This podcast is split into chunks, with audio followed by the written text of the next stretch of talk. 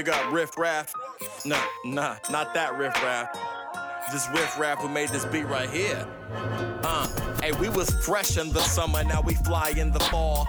Mastermind expands as we rise, stand tall. Small fish, big paw, make moves. Move on. Director of the vibe, we live, new fitted on. Change lanes, acquire new info, I scooped it. For those that don't know, I'm only slightly stupid. I'm not falling for the okey doke. Nope. I know what my worth is, my grade of dope is. New focus, yes, swimming upstream against the school of fishes and them naysayer wishes. A little less seen on the scene, I cut my teeth in, taking what I've learned to where the sidewalk ends. I think another league, another arena to flex in. Gather my capital, bring it back, reinvest in our culture free. Let's plant some new seeds, nurture the new growth, and adjust the approach. I'm not falling for the okey doke. Nope, I know what my worth is, my grade of dope is. Change lane, acquire new info, I scooped it. For those that don't know, I'm only slightly stupid. I'm not falling for the okey doke. Nope. I know what my worth is, my grade up. Whoop, whoop, whoop. What's going on? This is the Black Russian Podcast. I am Tion Bukue One. I am Yola. And this is episode eight, the black episode, my origin story. And we are. Which means here. I get to control it. Yep. Yeah, it I'm so all- excited. All by our control. But first, let's recap the last episode, which was your origin story. Yep. How did you feel about it? I felt you did a good job. Yeah. Was there? Everybody loved it. The input that I got was uh, people all excited. Some people said it was their favorite, uh, which is funny to me, but I guess uh, even my friends that have known me for a long time and possibly have known a lot of stuff about me still thought it was their favorite. Yeah, So that was something. cool. Yeah, Yep. Everyone can learn something new every day. Did you feel like you missed anything? Did we cover everything in your whole? No, we didn't cover everything. No, I felt honestly, I felt like it was great for like the chronological development of me, Right. but there's probably some ways to ask questions that would uncover some connections and things that would go deeper than just the chronological development of Right. me. Yeah, we can't. You know, we're trying to do this podcast longer than eight, eight episodes. So if we said everything that we could ever say, Well, and About then each other, and then then Denise would kill us too. then it'd be done. So. Yeah. So that's that. I'm glad we did that. Now we do this. This is kind of wrapping up the f- first phase. We'll do a recap episode after this of all the first eight episodes, and we'll go into phase two. Um, but should we want to get in some quotes, or do you want to go in? No, Do you wanna go straight I, I actually got inspired today and do like normally Tion does the opening statement that this is not about a particular style of relationships. And today I got inspired and got some fire in me, and I wrote an opening statement. So here goes. All relationships, including open relationships, are highly individualized and are based on the needs, understanding, and rules between people involved in the relationship, whether it's one, two, or three, or four or five. There is no right or wrong, and there is no fair or unfair. What is unfair to you, or maybe 99% of other people, may not be unfair to me and may be beneficial to me and my relationship. Everyone deserves, deserves respect and freedom of choice, and that includes the freedom of building your own relationship, setting up your own rules, and exiting when you feel you need to. And it goes both ways from me to you and from you to me. There it goes. Okay. So one of the big things that we learned in our experience of alternative style relationships is, you know, you have to be willing to agree to disagree and respect each other's opinions. I mean, it goes to any any relationship style, but you know, we try to be proactive with that. I mean, it's not always going to work out. It doesn't always work out for everybody. Um, and if it's not working out for you, you can just say it's not working out for you, and the parties involved have to respect that. You know, they can ask why, they can ask for understanding, and it's you know most of the time we it's shared. But after that, if the person's like it's not working, it's not working. No, I you know I've uh, I think in my last couple of relationships, or you know the one my marriage prior to this and now i think that i went into both uh, with with an understanding that if i wanted to leave i could Right. and when yeah it does not always work out the, the way that we think it's going to work out but at least uh, you got to consider that like what's the exit strategy there's got to be one Yeah. No, I mean, and you know, like you think about it, you know, there have been many situations where, you know, a woman decides that the the relationship or the marriage is not working out, and you know, it's her decision if it's not working for her to make that decision. The husband or the boyfriend can say, "Well, why? Can we talk it out?" But at the end of the day, if she's like, you know, I'm actually this is my final decision, the rightful thing to do is to respect that yep um, the last thing you want to do is to try to force them into a different situation that they don't want to be in. For one, it's not good for them. For two, why would you want to be in a relationship with somebody who, who's told you they don't want to be there? yep You know, um, and that happens, and what's happening to a lot of different friends of ours now um, with marriages and relationships and so on and so forth. So, yeah, so let's do that. Let's go into quotes. So, okay, I'm flipping the script again. Oh, sorry. It is quotes, but uh, because that's kind of what I've been thinking about, you know, the whole how relationships work, what doesn't work, what's the exit strategy. My quotes today are all from uh, marriage counselors, and they're all in regards to problems in marriage and when they are um, when they're brought to counseling. So I actually am gonna go through all my quotes first, and then you go through yours. That sounds fine. Um, all right. Uh, the average couple that comes in for therapy has been struggling for about six years. This means they've been unhappy for much longer than they needed to be. One reason to get into therapy early is to get ahead of the curve and address issues before they become problems.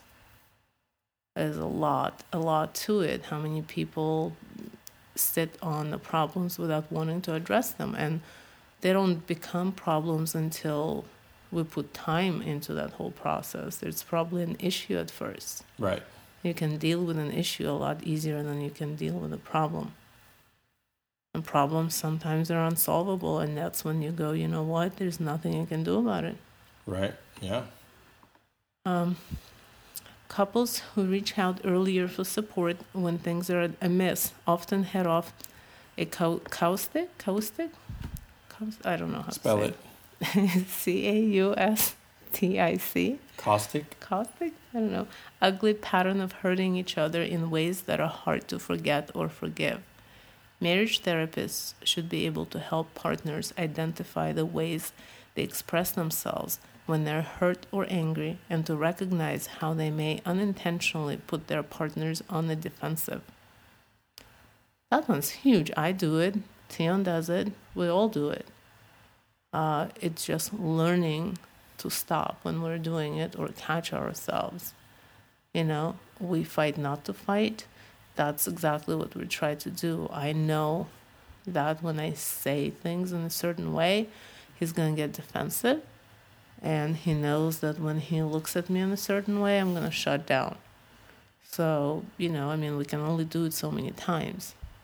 And then it becomes an actual tangible thing that you start avoiding and, Mhm. and become it grows. It becomes a wound, and then we have knee jerk reactions because you we would both anticipate these things happening, and then it doesn't allow you to have faith in the other partner's ability to grow, um, and neither of you can hold space to allow for trust and honesty and for bravery to grow, and that's where Yeah. people pull apart. So then the next quote goes into right that. Uh, when issues remain unresolved, resentment can create a large and ugly divide between two people. This often manifests in lack of empathy, disinterest, and at times even disrespect. Go to therapy before arguments seem unsurmountable because one or both of you have become apathetic and i mean it's such it's it's a process it's uh, you know you would think that when we're getting together when we're getting married that oh that's never going to happen to us and then something uncomfortable comes up and we choose not to deal with it. And then we choose not to deal with it again. And then we choose not to deal with it again. And then we get angry and we're still not dealing with it. And then it becomes this big thing. And then you're just like, forget it. I'm not even going to talk to this person about it. And then you're done. The marriage is done. Yep. And by that point, a lot of times, um, so much erosion has been caused, so much um, emotional exiting that by the time people get to a situation that maybe there's an affair that actually breaks the slumber and makes people actually face and have honest conversations, it's already too far gone. Um, yeah. And it's beyond repair. People have just, you know, grown apart. So, my last one, and I know I'm going for it just how it is. Sadly, one of the most common mistakes couples make is to shut their eyes and keep falling deeper into resentment and avoidance of growing distance, hoping things will just magically fix themselves. Most of the time, they don't. Don't waste time. Life is too short. Totally, fully, 100% agree. Yep. And the realization is not every problem is going to be fixed. Not every marriage is meant to last forever. Um, one thing Esther Perel talks about, which I believe and feel, is we need to really redefine the definition of success of a relationship or of a marriage. The assumption, without thinking about it, is assuming that we're supposed to be married until we both synchron- synchronized die at the same time and end up in the grave at the same time, and that that and only that is successful marriage. Mm-hmm. Um, successful relationships don't have a specific time frame. Sometimes a successful marriage lasts five years, ten years, fifteen years, and through that time, you guys developed and shared a ride and learned and you know made it to the point where now it's time to separate. Yep. And it doesn't mean that you failed. It just means that it's people can grow apart. Um, and that's fine. And just because something transitions from one form to another or ends does not mean that you failed or anybody else failed or it was wrong or it's not fair. It's just in order for a relationship to continue, two people must proactively be wanting to have it. If one doesn't, then the relationship ends in that form. It, it can't be forced to stay, remain, grow. Yeah. Um, and that's the reality. You got to know when to hold them and know when to fold them. Um, yeah, no, I, I, I don't, you know, I don't look at my uh, first marriage as a failed marriage. I think it was actually really successful uh, in terms of what I uh, learned from it, how we treated each other, what we produced from it and how I still hold you know my first husband to very high regard and treat him as if he's my best friend. He's not around but that doesn't change things. Mm-hmm. i've never looked at it as a failed relationship. Yeah if i had to define what would be the ingredients of a failed relationship it would be not learning from it not learning from any of the the highs the lows the mistakes the, the triumphs um, and the other one would be not being grateful for what it was and the purpose it served in your life. Yeah, and just uh, maybe if the ending was rough, you'd be tempted to erase the whole thing, everything that was good in it. Right. That that would be failed. Right. And yeah. So keeping perspective, like you know, when things are hard, things are tough and bad, or they ended, it didn't end the way you did it doesn't mean that everything that happened before then was was not real. Everything that happened that was felt was real. And, you know, it doesn't mean all or none. We have to get away from all or nones. Um, and that there's one way to do it. You know, mm-hmm. everybody has their own way. And if we all can't agree on that way, then we have to disengage and go our separate ways. Um, so my quotes are not as long. Um, they're may not. They're kind of cool. They're cool enough. Um, what you do every day matters more than what you do once in a while. So the patterns that we do each day, the routine that we do, the things that we r- routinely think, the feelings that we feel, are much more likely to continue if that's what we do every day versus every once in a while I feel great, or every once in a while I treat myself to work out, or every once in a while I you know. Yeah. So that's an important one. Um, another one is art allows people a way to dream their way out of their struggle, and that's uh, you know it ties into my origin story because you know a lot of times we may not have everything we wanted or there were things that we lacked but with creativity and music and art it really took me around the world in places that i may have never gone if i wasn't engaged in music and the arts and hip-hop culture and then the third one by my man chip fu is be around people who feed your soul and not eat it I don't know if I need to. Do I need? I don't even know if I need to go into any further no, explanation of that. No, so, no. All right. So I'll sit back and uh, Eula will take it away, and I will respond accordingly. All right. Well, let's see what happens. So because this is your origin story, we kind of know a lot about how you are now. Right. We're gonna try and get to how did you become that way. so let's start with your childhood. Where did you grow up? Um, I grew up in a combination of Berkeley, Oakland, and Sacramento. Um, Berkeley, Oakland was probably majority of my life, but I did spend X amount of years in Sacramento, and I don't remember how many. Good, you erased it from your memory. I know that it was there. I remember some places and some addresses, but you know, I would say for the most part, Berkeley is where my most formative years were, um, and it holds a place unlike any other place as my home. How did your mom end up in Berkeley? Um, I want to say she moved up to the Bay from Sacramento. Right. Um, when she met my dad, my dad was from Berkeley. My dad went to Berkeley High. I think they met sometime shortly thereafter or around then. And she was up here. The Panther Party was up here. The Black Panther Party. Right. So she ended up moving up here.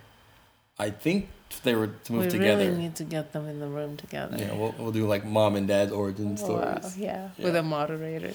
Yeah, you know, I don't know. By the time I was born, she was already here. Right. Okay. So. and your dad is like was born in the Bay. My dad was born and raised in Berkeley. Yeah. Yeah. So he's he's deep deep Berkeley. Yeah. yeah. Berkeley, Berkeley, Berkeley. So, tell us a little more about your mom and then about your dad. Who who's your mom? Um, my mom was the everything. Like growing up, my mom was my mom and my dad. Like my mom and dad separated very early. I think it was before I was two. Um, so I was raised by my mom, and my mom was my mom and my dad and everything else. And she was a cool balance of, you know, loving and caring and sweet loving and caring, should I say, and tough love. You know, there was she wasn't completely rigid, but what she was rigid about, she was rigid about. Um, and there were sayings like "because I said so," and "don't talk back to me," and "God don't like ugly," and all these. God don't like ugly. Yeah, like if, like lying, cheating, or oh, stealing. You know, okay. like not okay. like physically right. ugly. That'd be, um, you know. But she did it all. I mean, I really didn't know what a dad was supposed to do until I became one, I guess, and started trying to do it. But um, you know, we were we were lower middle class or like upper lower class. right. You know, like I mean, you guys struggled in yeah, and out. Yeah, we struggled. Yeah. Um, she she created an environment though where I really didn't feel like we struggled. Yeah. Like you know, like if I wanted something bad enough, you know, it may take six months, but I get it. Um, and it was just cool. Like I don't know, I didn't really have um, any crazy trauma with the struggles. Um, there was times when she was working and I was probably like nine or ten or eight or nine when I was at home by myself or I come home by myself. But yeah. That's you know, not unusual. I yeah. mean, that, that's now it's unusual. Yeah. So you know, it was it was cool. I mean, you know, I had a lot of friends. I was a social. Um, you know, she. It was cool not having the male energy that early because I was allowed to be all of me. I could be, you know, macho and goofy, but I could cry. And I, right. there was never any time when I was sad or uh, frustrated when I cried where I had any feelings of like I shouldn't be crying. What about your uncles? You have a lot of uncles. Yeah, the uncles would come around and you know clown you. they would clown me in different ways, but um, you know there was never like this hard line. Right. You know, there was never like this hard line like you have to be this, that, and the third. They well, may they're all easygoing. I mean, they, yeah. uncles are all. You know, they they would they would, you know, torture me in their own special way, but not in a not a, not in, a, in like a, a trauma creating torture, but you know, um, you know, do things like I couldn't swim until we go camping, and they put me on their shoulders and walk out as far as they could and drop down, like things right. like that. So, right. you know, I mean, it was traumatic for me to where I didn't want to get anywhere near water around most of them for long periods of time. But you know, it was it was cool. We, there was a lot of cool things. Everyone, all my uncles were, were creative and funny in their own special ways and played a role in my life. So, could you get any cereal you wanted to? I could not get any cereal that I wanted to. What were the rules with cereal? Well, you get one box at a time. That was Right. the rule. You get one box at a time, and you know until that box was done, there was no other box coming in. so there was just one box of cereal One in box. the house. One box of cereal in the house. And your definition of success was what? Well, my definitions of, of success was one of the things on my bucket list was like when I could have hella cereal, hella boxes of cereal in my cupboard. That was like that was part of like definition of making it. Yeah. And you could have just like five boxes of cereal, and it was just like that was So You you know. were there when I started when you and I started spending time. yeah that was that was one of the one of the things that was checked off Ah, was like you know cereal. You didn't need any more help. You you had cereal. Right. I mean, you know, if I could get if I could get hella boxes of cereal, I could get anything. Yeah. That was Good. kind of the feeling. you were on like, the way. Yeah. Yeah, the so little this, things. So this reminds me of this article that I showed you, that, and we talked about that. Says that the the way that the person describes their life Mm-hmm. shows whether or not they're going to be successful in life. Right. So you come from what many people would say, you know, we can call it upper lower class, we can call it poor, we can call it whatever we call it, but Right. it's probably on the more poor side. Right. Nothing that you ever tell me has any negative connotation of your childhood. Like your childhood sounds like you were pretty happy. Yeah. I mean, that's true. Like, I really, you know, I I look back and there's no, you know, there was no overwhelming theme that was negative. There was no excessive stress. My mom managed stress very well. I think it was because she was one of the oldest of nine kids, and she took care of everybody from such an early age that, um, you know, by the time it was just me and her, it might have been a vacation. it would have just been a, a easier part of the process, you know. But you always, you also, I think, just from hearing how you talk about it and knowing what's your goals in life, uh, and how much of your goal in life is to help uh, your mom be free and enjoy life, uh, you knew exactly what she was doing and how much she was, uh, how much she was doing for you. Yeah, no, that's true. I mean, that's definitely um, from very early age. Like I knew that she, you know, took care of everybody, and my brother, you know, was having his struggles in and out of jail for a long, long time, and so um, I just saw very early that she was handling everything, and she did it with, you know, she did it where it didn't. She never, I never saw her break. I didn't see her cry until ten years ago or fifteen years ago. So um, I just saw like she's doing so much that part of my core motivation to develop to be as funny or as goofy or as smart or as um, as good of a skater, as good athlete or whatever was so that way I could be of better service to my mom. So that way I wouldn't be a burden, I wouldn't be an added um, weight on her shoulders. And I think that became just my core motivation in life in general to be of service to women. Um, and it just transferred from my mom to just women in general. Um, so it played a huge role in that, seeing my mom handling all that and knowing that I really wanted to um, do what I could to make that part of her ride easier. Yeah. What about your dad? Um, my dad was, you know, not there. My dad was in LA trying to do his um, second part of his music career and trying to, I mean, he was, at that point, he was dealing with serious alcohol issues. So I would go down to LA and visit him and stay in the summer for a couple weeks. And it was the, the, the fondest memories I had was, well, not the fondest, the most vivid was you know, at that point, I was really into skating. I just started skating maybe a year or two before. So I was about 11, 12. And, you know, in skateboarding videos, um, a lot of the schools that we'd skate in or that we'd see in the videos were all in LA. So I knew the names of the schools and all these things. But so when I come down there, I have a list of schools and skate parks I wanted to go to. And um, he'd promised me we'd go. And he'd be drinking, and even though you know we would catch the bus or whatever, sometimes he would go and he would be drunk to the point where he couldn't remember where it was. Mm-hmm. We couldn't find it, or we would just not go. Um, and it became a point where I was just like, "Oh damn!" Like I don't even know why do I go? And a lot of times we spend time in the house, and it would be cool because he's you know he was in a Black Panther party. He background singing for Marvin Gaye. He was Native American, deep into the Native American culture. So he would tell me great stories, and he would play drumming things, and he'd beat me in dominoes, and all this stuff that should have been very enriching in my life. But at that point in time, I just was like, "Well, you're drunk." So yeah. in my in my mind, I was like, "You're drunk."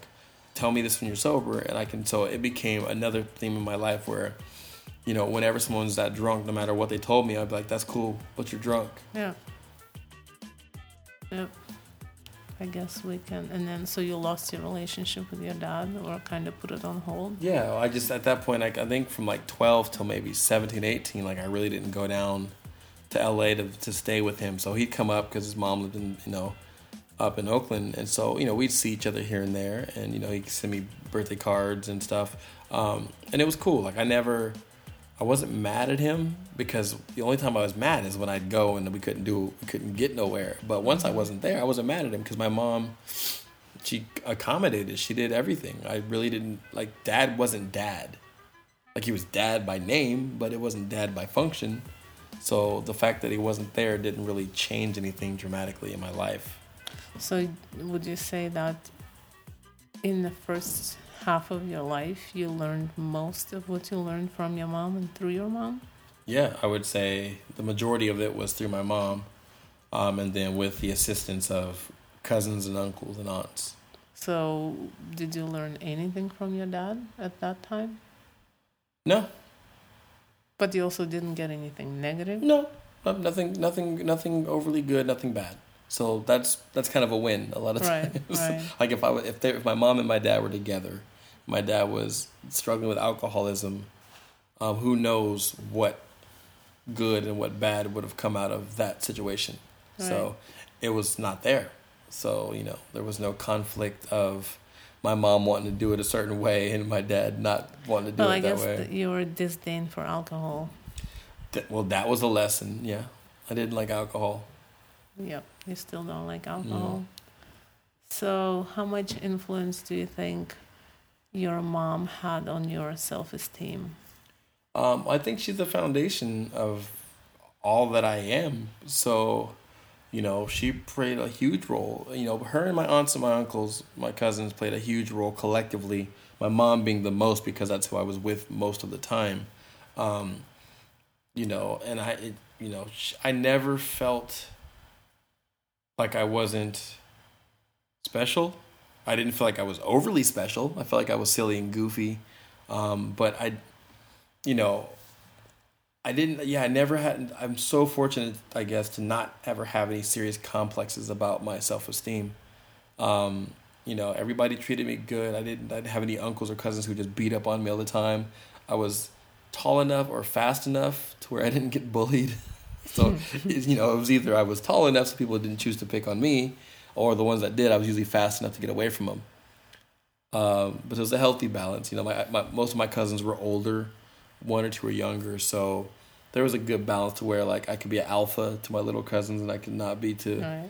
the other ones. And you know, there's, but yeah, I mean, mom's played a huge role in my self esteem, and you know, she's a good model for that. I think my mom has pretty decent self esteem for the most part. well, your mom completely believes in you. I mean, I've known you for 22 years, and in that time, she has done everything she possibly could do to support whatever it is that you thought you wanted to do. Yeah. Like, I think that her belief in you is only surpassed by her belief in Deja. Right. Like Deja is now higher than you on the right on that ladder. But right. you were like right up there. Yeah, and it, it's interesting because I, I I think back, you know, of the early ages, and like I don't ever remember her saying anything directly no, like but she I, does things like she doesn't say things right she right. will do things it's in the matter of energy yeah. and and, uh. and, yeah. and how she does things and the what she the way she does things because you know i remember like funny things earlier where she'd like what do you want to be when you grow up And I'd be like, well, I'm gonna be a basketball player, or a comedian, and she'd be like, well, tell me a joke. And I tell her a joke, and she's like, you should be a basketball player. you know, that was like, you know, like things like that. She's a realist. Yeah. And she's a total realist. Um, but yeah, it's really in you know the activity. Like if I Yeah. wanted, if I needed a skateboard, you know, she would save up and put on layaway if there was layaway available, and I I'd have a skateboard Yep. at some point if I needed. And she didn't stop you from skating. She didn't tell you that it's a stupid idea. You're wasting your time. yeah, She didn't punish you for doing graffiti. no, None of that. no. I mean, and that's you know, Well, that's full respect. I Yeah. mean, that's more than anyone can ask for. yeah, it's because I'm very fortunate. You know, I mean, I got my butt whooped. I did get, you know, I got spankings, and I got my fair share of, of that. Uh, I I learned fairly early that it's you know, well, I learned a few things. First, the first thing I learned after getting ass whoopings was like, it's best to not move around when you're getting ass whooped. For one, See, I wouldn't know that. I'd feel because- like moving, No, looking see, back. Because what happens is, okay, so say you get in trouble, you lie and you, you did something to your little cousin or whatever, and she's like, okay, go get me a switch. So a switch is a stick you find outside, you know, and you have to be a decent sized switch. You couldn't get a little twig, you know.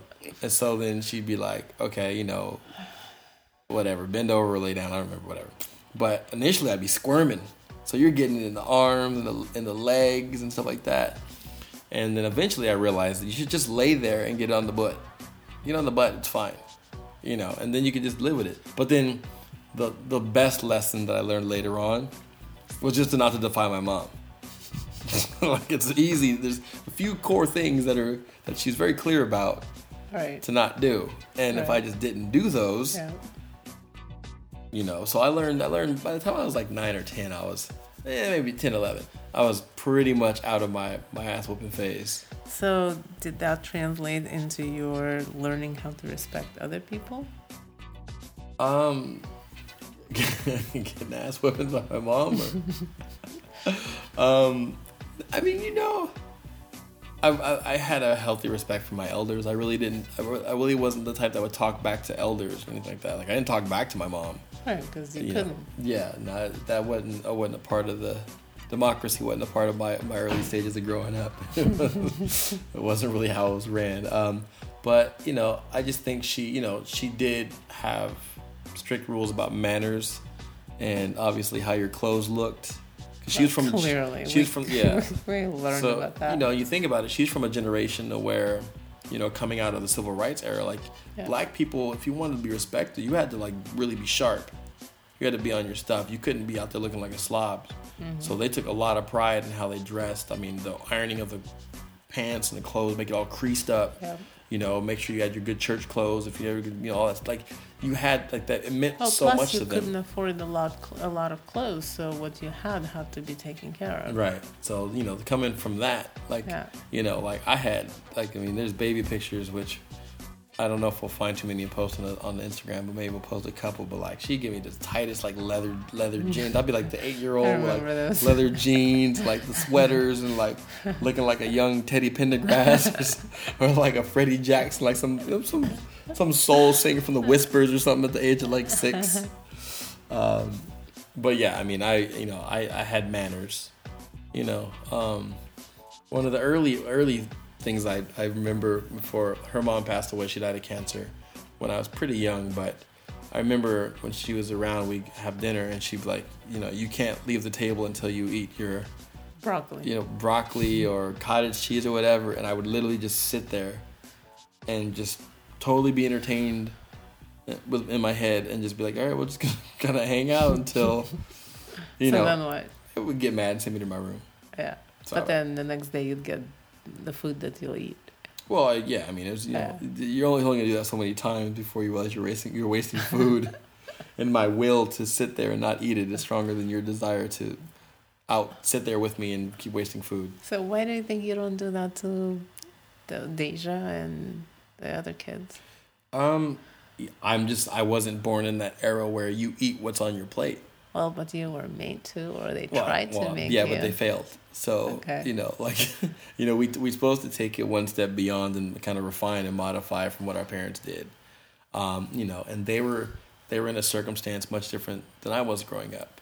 Um, and you know, I'm sure in order for my mom to get where she was, she probably had to move it further from where her mom was. Right, You know, right. so I mean, you can only imagine how far you know strict that was. But um, yeah, I was allowed to be picky. You know, so that's a part so of your mom didn't do that to you, only grandma. Grandma did that. I think mom was kind of like, Yeah, okay, it's not- whatever, It's not gonna work. just let him, let him, let him Yeah. live. Right. Good. Funny, she's learning how to let Deja dress in whatever clothes she wants to wear. Slowly. it's a slow process. I mean, you know, even to this day, a lot of times she'd be like, I mean, not to this day, but like 20 years ago or 15 years ago, like, you know, I'd be going out to whatever show. She'd be like, oh, you can take that off. Let me iron that. Yeah. She'd be, you know, she'd be ironing clothes and stuff. And, And now look at you. I don't know. No one irons your clothes. No, Terrible. no, terrible. Wrink, wrinkling it, wrinkles she knew new it was gonna go down. Yep. She's like- Terrible. It was Can't all bad, trust, all can't bad trust there. the Russian. Nope. All right, so now let's talk about your middle school and high school years. So, how was your middle school? Um, middle school was awesome because I started skateboarding in sixth grade. Okay, how So- did you start skateboarding? I don't remember. Oh, wow. You know, okay, you know what? Yeah, I, I think what it was is there were some older kids on my block, and they skated. I think I got a chance to like ride one of their boards, and it was different than like the boards, the toy boards that just kids had. I'm like, wow, what? This rolls faster, and it's like you know.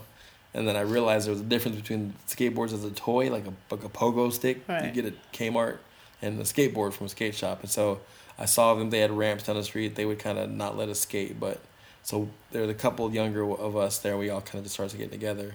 So it was me and, and one Filipino, Filipino, wow, one Filipino, his uncle who helped us build ramps, and then two Puerto Rican brothers, and that was our clique. And so yeah, we I started in '87, so, So, I was your 11. mom, like, you talked to your mom into getting you a Yeah, somehow I- she saved up some money and got me a skateboard. And uh, yeah, for those of you who skate, my first skateboard was a Vision Gator board, and so he has a whole different story. But that's but yeah, so sure. so my you know back then there was no middle school. It was elementary school, which went to sixth grade, and then junior high, which was seventh and eighth grade.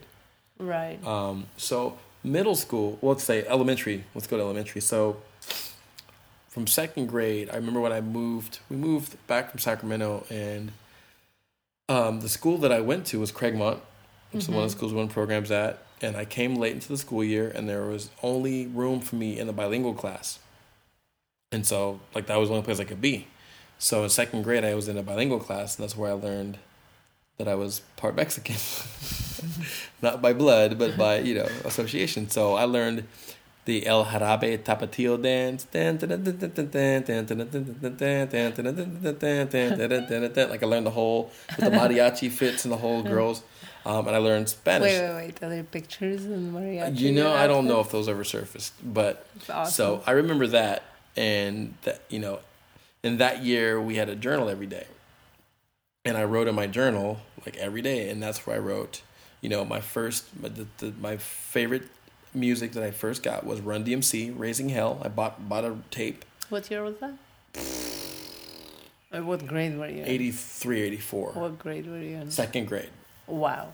Yeah, and so I got Raising Hell. Like my, let's see, there you go. I guess mom was liberal, lib, lib, All right. liberal. Well, she was probably listening to it. So, you know, I got Run DMC, Raising Hell, or in the rock box. And then I actually have in my journal, like, one of my favorite songs is called Basketball by Kurtis Blow, because I like to play basketball, you know, and so I remember that stuff. I remember we did our own cookbooks. I did like smashed potatoes. Yeah. So I didn't, I didn't know what mash was. Um, but those were cool. Like that was good. Third grade, I moved into a different school, but I stayed in bilingual schools. And third grade was where I discovered love and girls. This is this Mm. That's is where Deja is now. right. So this is the origin story where you're Right. like, you have Yeah. been loving, but like, you know. Now, now remember, before third grade, I had this deep desire to find ways to please my mom. Right. So, and then I discovered girls, and I started having crushes on girls, and writing love letters, and giving chocolates, and chocolates being thrown in the garbage and stuff, Oh. and you know. Um, but yeah, that was when it started in third grade. Do you remember the first girl you had a crush on? Yeah, I think the first girl I had a crush on was a girl named Sochi Rios, and it's funny because if I'll post, maybe I'll tag her in it, and she can. still, she's still around.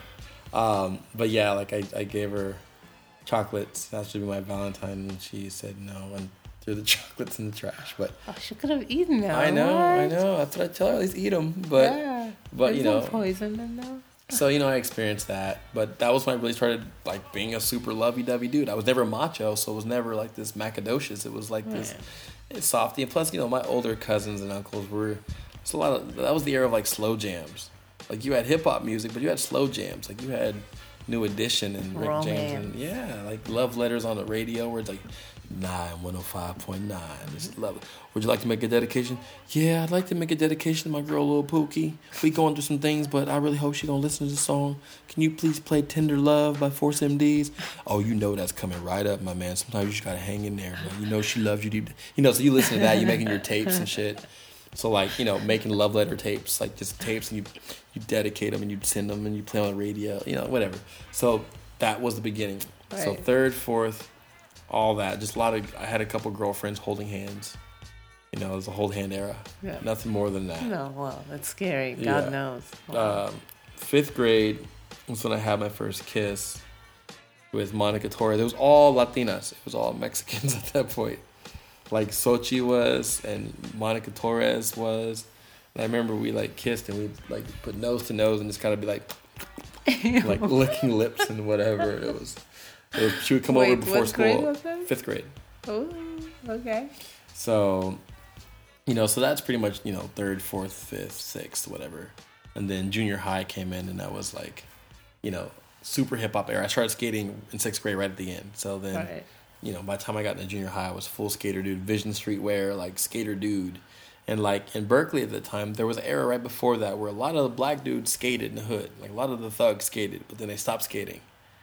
So then they act like they never skated before, and then they'd be dissing you, being like, "Yo, skater dude," you know, like try to take your board, and you have to be like, "Dude, you'll mess up your shoes." And that was like the way you'd get people to not take your board, Right. because you show them your shoes, and your shoes would be all messed up, Right. so they would like not mess with it. But they, you know, so it was kind of it was not as common to be black skating in Berkeley and Oakland at that time. But they didn't mess with you. they, some of them would. They try to chase you or be like, "Yeah, skater dude," like you know, mess. That's a white boy sport, and you know all that stuff.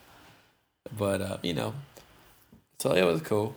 Um, I had girlfriends, but I think most of my girlfriends that I had um, were because of my humor and my my So were you like a class clown? Kinda. I didn't act up though. I wasn't. I wasn't a bad kid. I wasn't class clown beyond. Like I had a good. I wanted good grades. I wanted. I don't want to get in trouble with my mom. But Right. you know, I, I had jokes. I tried to be a cool dancer dude too. And I, but I, just, I don't know. I think I was more funny than cool. and back then, like the Oh, with those ears that you had. Yeah, it's yeah, kind of hard to be cool. I was slim Yeah. with some big ears. I mean, my body grew in, propor- in portions. It was like legs, Right. then ears, and you know. um, but at that time, in like junior high, all the sexy dudes were like the light skinned dudes with dimples and green eyes. Right. Like that was in vogue. Like you know those ones with like little gold chains, some Drakkar Noir, some Cool Water Right, cologne, right. or like the pretty boy white boy with like the feathered hair like right, right. like the dark dudes were not cracking. So did you try to fit in? I couldn't get light skinned. There's no matter what I could do. I was like, no, I mean, I, I tried to be, uh, you know, as cool as I could be, but I just wasn't in vogue. And I think that was the beginning of um, me being, since I was raised in a situation where I was so hyper conscious of my mom and, and women's feelings, I naturally became really close to girls. And I became like their best friend and their, you know, and and from the very early age, from third, fourth grade, I started really paying attention to how men and how boys and girls communicated, relationships, how they didn't, and all that stuff. So I was very fascinated by it. Um, and I guess at that age, not many men were. Well, There was hormones. boys, yeah. Yeah, I guess there weren't. There were, boy, there weren't men yet. There were men to boys, boys to Yeah. So, you know, I ended up having these conversations and started like, you know, giving advice to girls like, why, why are they treating me that way? I don't know why. I'm like, you know, I don't know, but you know, maybe he's having a hard time, but you deserve better. and they're looking at me like, you deserve better. They'd be like, oh, thank you. You're such a good friend. and so that's when I learned the friend zone. I really learned the friend zone like sixth grade, sixth, seventh grade Through what grade? fuck forever till now. No, not till now, but dude, pretty much all through school. I would say I didn't emancipate myself from that to like '97. I graduated Oh, high school wow. '94, but I was always the fly girl's best friend because I was the one that would take the time to care, and the bad boys were in vogue. So if you're a bad boy and you didn't communicate well, that was almost sexier. And I still kind of lightweight sometimes feel like Oh yeah, for You know, sure. if I'm I too mean, helpful, still- yeah. yeah, if I'm too helpful or I'm too knowledgeable, Yeah, I'm too wise. It's like ah, he, you know, it's there's no there's no what's the- mystery for this guy. He's like, he's not gonna What's he's not gonna punch me. He's not gonna yell at me. He's not gonna do anything passive aggressive. This is what is this? You know, like I'll be like, damn. Like so- sometimes I'll be like, man, I should throw in the word bitch every now and then or something weird or like raise my hand like I'm gonna slap somebody so they can be like, oh, okay, maybe. Or play some games. Yeah, or play some games. But I just never could do that. Like if I like somebody, I would tell them, and probably write them a four-page letter about why I like them, which might, might have been a little too much. But you know, I didn't know. I had no gauges, so I probably put a lot of extra on it too. Like I Yeah, really Yeah, yeah, yeah. ended up being a friend for not only the reasons because of them, but I, I probably did a really good job at making sure that I was going to be that friend till the end. Yeah. Um, and so, I got some of that on the tail end. yeah, so you know, it was cool. I wasn't. I had enough girlfriends to where I didn't feel like I was completely missing out, but I definitely know I expended a lot of energy on being there for girls who probably didn't really appreciate me.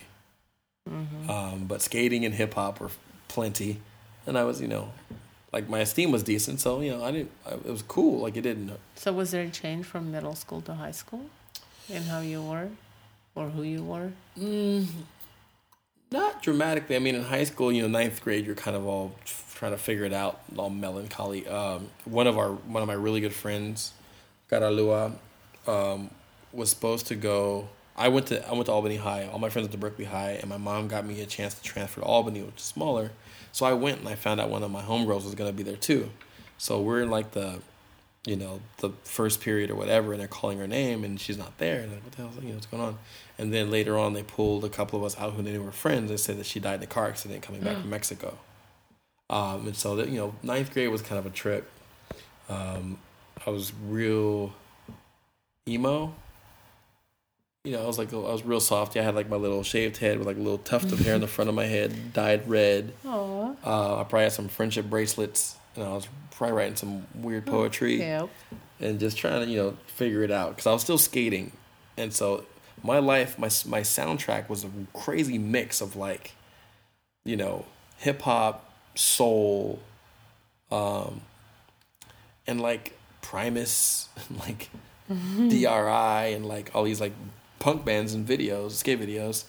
And then like you know Exposé and cover girls and Leaks Lisa and the Cult Jam and Debbie Gibson and Tiffany like it was I was all over the place. Um, yeah, so When did you start um, doing graffiti? I started doing graffiti in '91, which would be think the end of my freshman year. End of my freshman year, and uh, How'd you get into that? well, that was funny. I had a, a friend of mine was like we'd go to parties and he'd always have a can of paint and we'd leave and he'd just start writing on shit. I'm like, I to clown him like, why do you do you write on this? Shit? Like, why are you doing this? This is stupid. And he would just be like, I don't know, it's just fun. And I was like, that's not a good enough answer for me.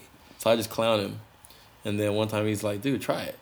And so like I don't even know what I wrote, but I was like, ooh, it's kind of fun, you know, like just like, just like wrote it. yeah, you just, Yeah, just- like- and so that what we do. We come home from parties and you write on shit. Um, and Did you then, ever get arrested at that time? no, that, no, yeah. not at that time. And um, Not at that time. All the arrests came later. yeah, it came a little later. Um, but you know, it was just one of those things. Like, wow, this is this is kind of neat. And then I have this, th- you know, this one thing about me that I hate being weak at something I love. Yeah, no, no kidding. So the minute that I got like in it, in it, I was like, dude, my shit's horrible. Like, I can't keep just doing this like this. So, you know, I, I started looking at other people's stuff like with better colors and like actually doing pieces and stuff. And I was like, I got to figure this out. But I'd never been artistic by nature. Right, like my right. mother, my brother, my my mom could all draw. I, that's not my talent. Right. Um, and so I would start doing rooftops and like shit really far away or way high up so you couldn't see up close. she kind of create some distance, some illusion, like you know it was fresher than it was. That's good. Um, but yeah, so that was like '91. Um, but you know, skateboarding was my universe. I got sponsored in '90, so through high school I was sponsored. '91 when I got into graffiti, it kind of um, spliced my focus a little bit, but I was still super mega skateboarder dude. Like so, you know, when did you start feeling like you had this drive to succeed? um, well, I guess my first you know thing was like in sports. Like I grew up playing sports, and I was decent at all these different sports. I played basketball, football, baseball. I never played team sports because I ended up getting into skateboarding so early. But I still played all those sports at school. I just didn't play for a team. Um, and I and then skateboarding is my first thing I really, really, really focused on. The where I went from like, you know, being weak to getting better to getting better to getting better to feel like I could progress at that. So, um, I that was just my I think that's part of just my my drive just built in. It's kind of I hate being weak at something I love. So did you think? Hold on a second. Pause. Okay, we're back. Our daughter came in. She discovered something on the internet she didn't Yeah, probably want no. to see. Yeah, she did not like that. Mm. Well, we'll give her a lot of freedom. Sometime it backfires. Well, you know that's how you learn. yeah. Don't go there. All right.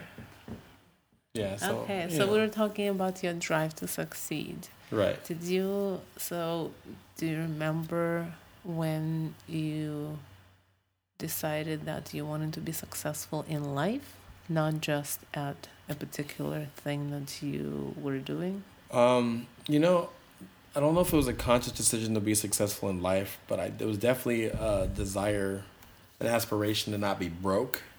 Right. Um, that's pretty much the core. And help your mom.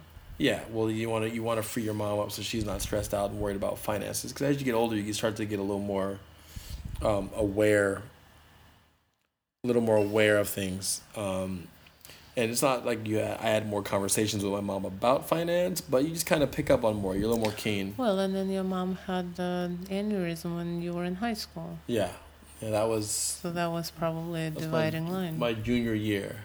So yeah, so my junior year, like I I was sophomore, yeah, my sophomore junior year, I was in Southern California skating with my sponsors, and my mom's like, "Yeah, I'm having headaches, but don't worry about it. They're just gonna, oops, just gonna, you know, I'm gonna go to the hospital, whatever. Next thing you know, she's at surgery, and next thing you know, you know, like my auntie's like, yeah, you know, your mom had a brain aneurysm, and you know, I didn't even know what that meant, but it sounded pretty serious. They had brain surgery." Um, and she was, you know, when she called, because she, you know, she, my mom is so prideful, she would be like, "Don't worry about it, I'm Right. fine." But her speech was slurred, yeah. and it was like crazy. I mean, it was just like, all I was at that point in time. Like I tell people, like at that point in time, if my mom would have died, I would have been a wreck, because I was so connected and codependent on her Yeah. um, and it and it, and that was a turning point in my life where I realized like my mom is not getting any younger and she's not gonna be with me forever. So I need to learn how to not be so codependent on her and, and start figuring out ways to become more independent so that way I could appreciate her and not need her to the point of being a detriment. So I think that was a really huge change in my life. Mm-hmm. Because at that point it was like, you know, I did what I did, but there was no mega drive. It's just like, you know, my mom takes care of things and she's good and I'll just Right, do my right. best. But to assist her and make things easier for her, but then that was like, holy shit, like she could be gone. Right. And then what would I do? So how did that change what you wanted to do in life? Um, it, I didn't know exactly what I wanted to do, but I knew um, mentally and emotionally I needed to start shifting and find a way to um, be more responsible for myself and be able to appreciate my mom and not just be so needing. Because a lot of times when you need somebody, you don't really appreciate them because you need them. It's like an, it's like a, you know. So I just maybe just had a reflective. I'm you know I'm a very anal Virgo and I think a lot. So I've been thinking a lot forever. So that time I really started really thinking a lot. Um, and let, let's go back. I think that was tenth grade because in in my junior year, I went to Berkeley High. I went back to Berkeley High thinking I wanted to graduate with my my folks. But in that time, and at that time, it was right after the Rodney King verdict and the riots and stuff. And so Berkeley has always been a um, a hotbed for activism Yeah, and protests and everything political. like that. So, and I was a mix of both because you know I had a lot of my folks were black. My family grew up Black Panthers, and I'm a skater dude. So a lot of my skater friends are white. and all of them. So when I went to Berkeley High, at that point in time, everybody was segregated. like the blacks were hanging out over here, the whites would hang out over there, the my Latino homies would hang out over here, and there was what we call the five percent of people in the park who were like the hippie skater, transient, just different people, mm-hmm. and I did I fit in all of those and none of those at the same time, mm-hmm. and so pretty much what I did is I just started hanging out by myself a lot more. I had Digable Planet's first album, uh, Refuting Space and Time, and that became my best friend mm-hmm. for most of that year. And that's when I really started to reflect on why it is I do what I do. And that was a big pillar. So, kind of, my mom triggered the first part, and the second wave was like, okay, why do I do what I do? You know, you know, um, do I treat women the way I do because I've consciously thought about that, or it's because what everybody else does? Or do I go and say these things because I've consciously thought about that that's what I want to say, or I just do it because everybody else does? Mm-hmm. Um, and that's where so I pondered. that's when you started on your process of being very conscious about what you do. Right. That was where my first, the beginning of my journey in knowledge of self came in was, you know, who am I? Why do I do what I do? And start taking inventory and making sure that what I did was something I consciously chose to do. Um, you know, and so I would, my first things I would analyze is why do people drink? You know, because I was like, whenever my friends would talk about what they did that weekend or whatever, they'd be like, yo, I went to this party and I got fucked up. And it was like, yo, and I'm like, like, and I was like, why is that associated with a good time? Like, why is getting fucked up mm-hmm. associated with a good time? Like, if I go skateboarding and I fall down the hill and I got fucked up, it was never a good thing. Um, and I already had the predisposition of not liking alcohol. Right. Um, I had, you know, I had a play brother at the time who spent like six, eight months in jail because his girlfriend or a girl he hooked up with or whatever accused him of rape. Mm-hmm. But then I also had girls that did get raped. Yeah. And so there was so much destruction around alcohol that that was my first analysis was like, why do people drink? Why do they associate that with a good time? And when I'd ask people, they'd be like, "But why even ask me this question? Like, who cares? Like, because it's like, yeah, because it's cool, it's fun." Yeah, and that was not good enough for me. Yeah, well, then that's that's when you started to separate from your peers, and you know, because by the time I met you, you were obviously a very different kind of kid. Yeah, you were still a kid, but you were a very different kind of kid.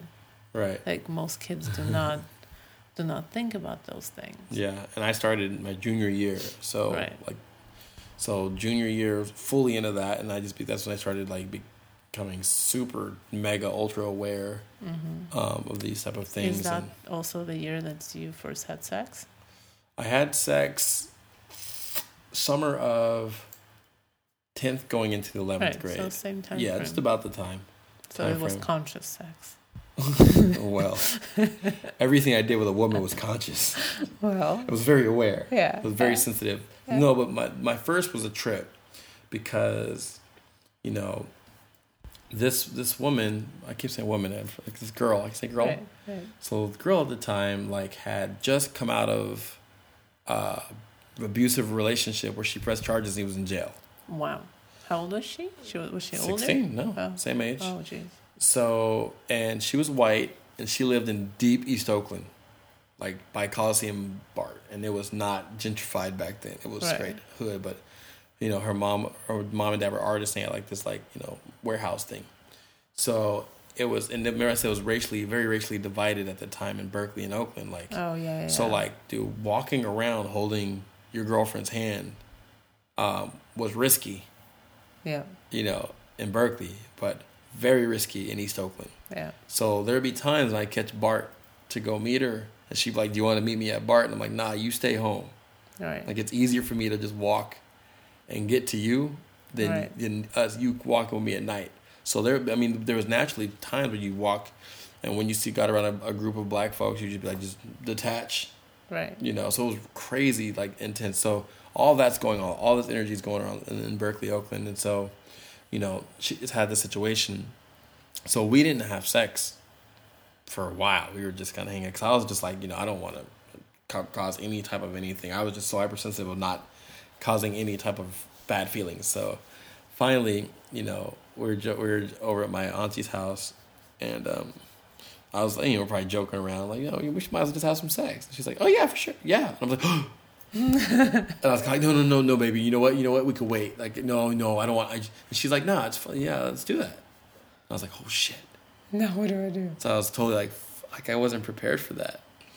Um, and before that, I think when I when I started masturbating and I started using I used to masturbate with like condoms and like you could damn near come just by putting the condom on. So it was like really just a.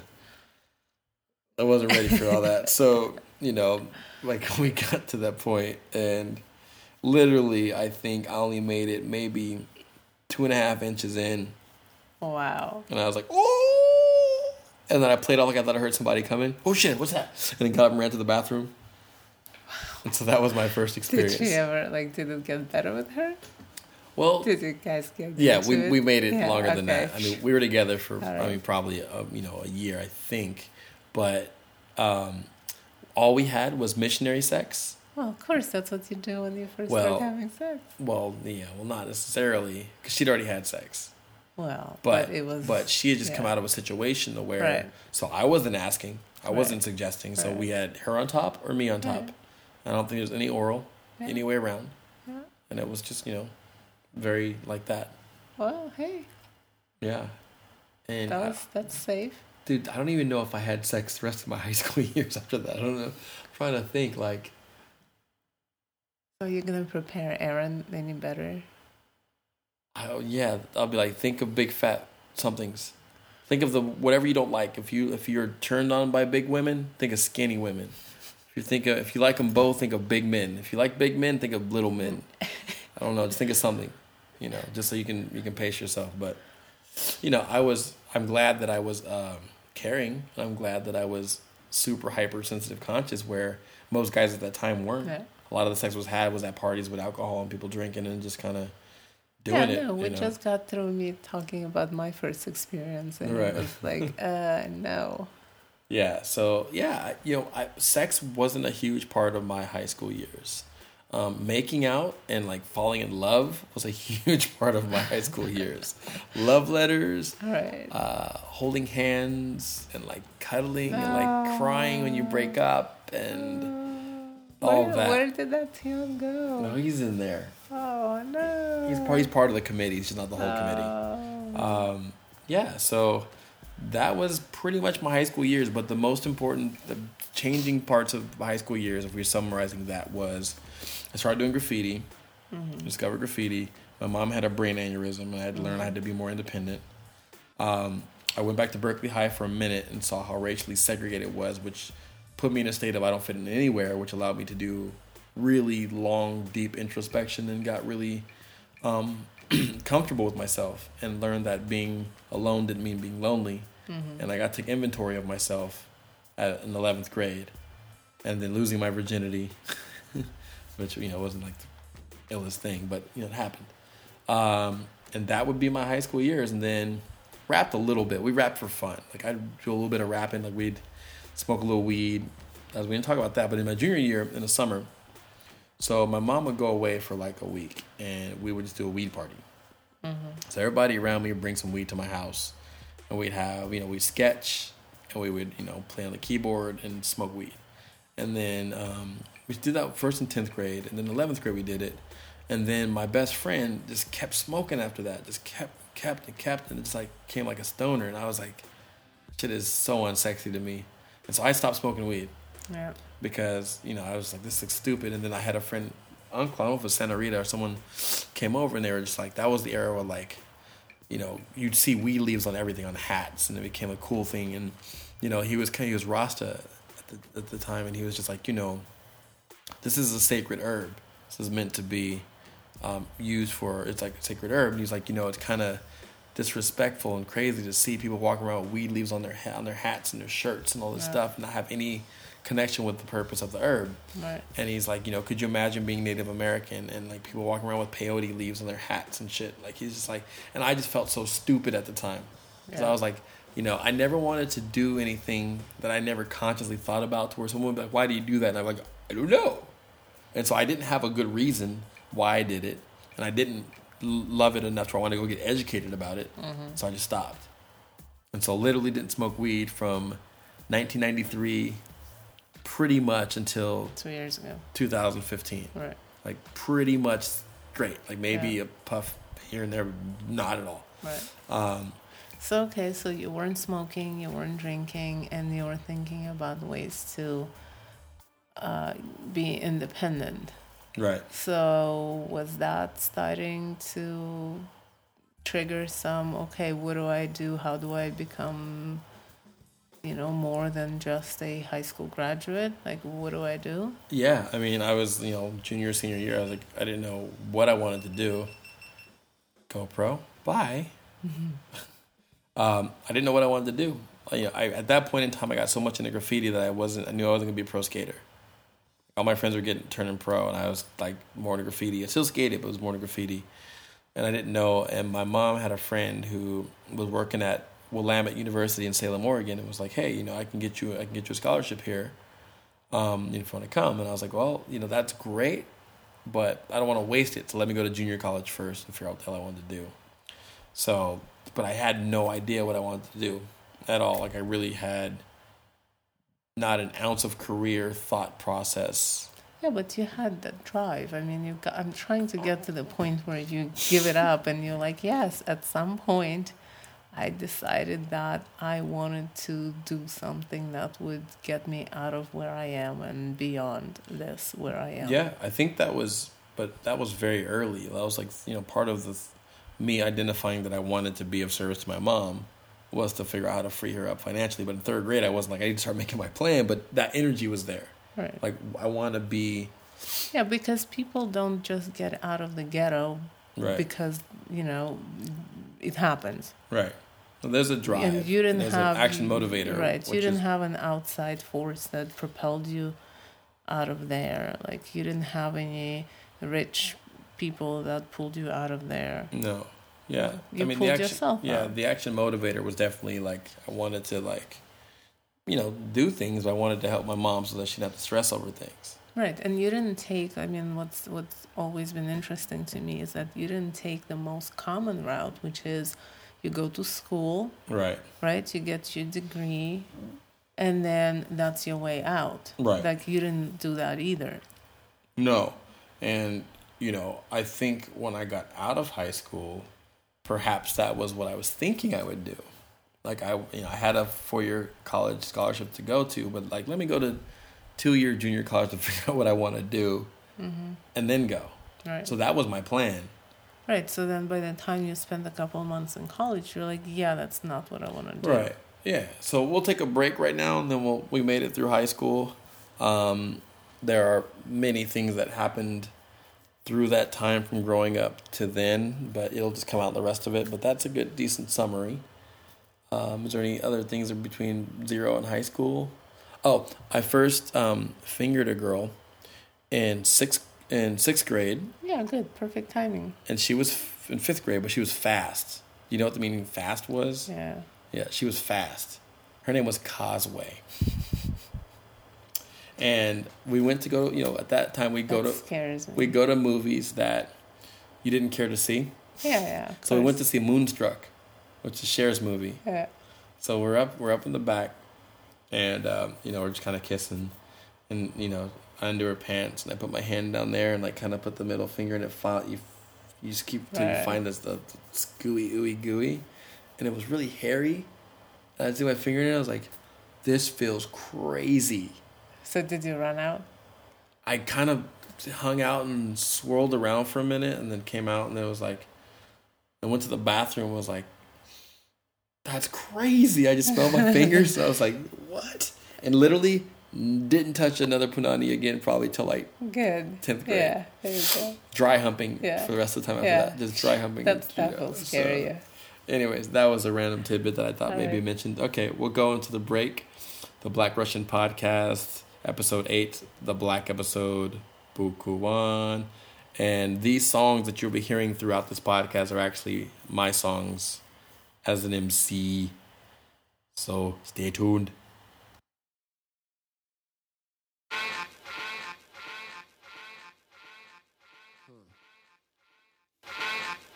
Upward spirals, SO technicians. Check it out. The upper playground is where I'm found from now on. We officially graduated, made it to the next plane.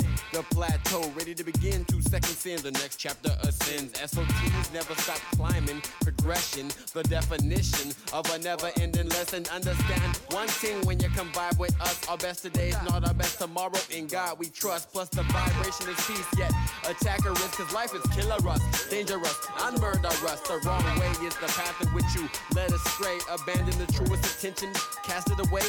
Fuck it. If you play the role, you get steamrolled. Lead follow or out of the way. Out with the old. It's a cold, cold world, but you've been forewarned. Don't claim to bring the heat if your shit is lukewarm.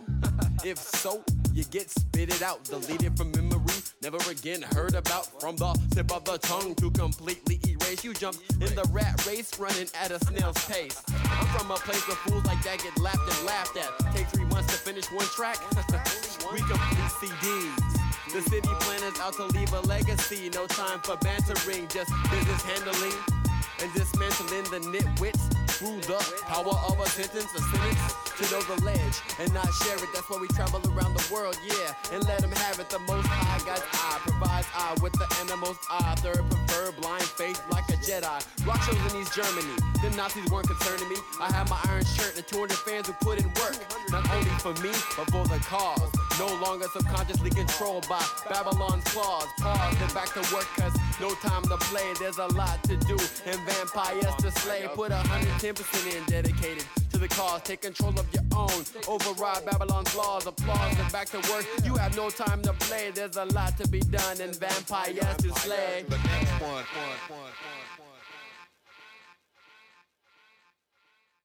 I'll just bless one, The, next one, I'll just bless one. The next one,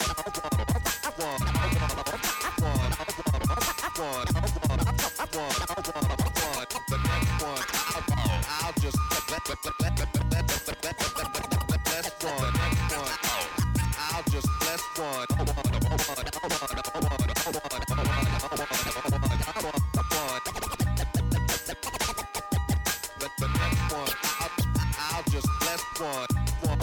Yeah.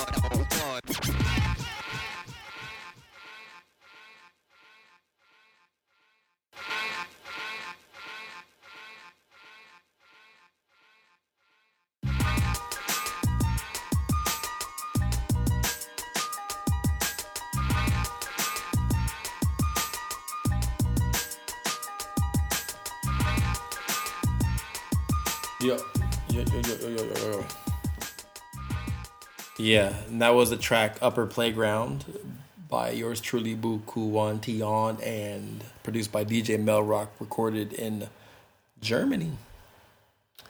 Okay, so back from the break. Um, good time to go into something different. Let's go. Where we so go? let's talk about your black identity. All right. So you have, you know, we talked. To, you talked about it a little bit. You, you know, grew up with all black family, but then you started skating, Mm-hmm. and your friends became a mix. Yeah. But then it was separated. Yeah. Continue. But I it was was, just checking your levels. I know, but it was so that was that was uh, difficult, or how was Um, it? Yeah, well, because up until that point, it wasn't racially segregated. I grew up in Sacramento where we, you know, my family and cousins were all black, but we hung out with white kids who BMX'd.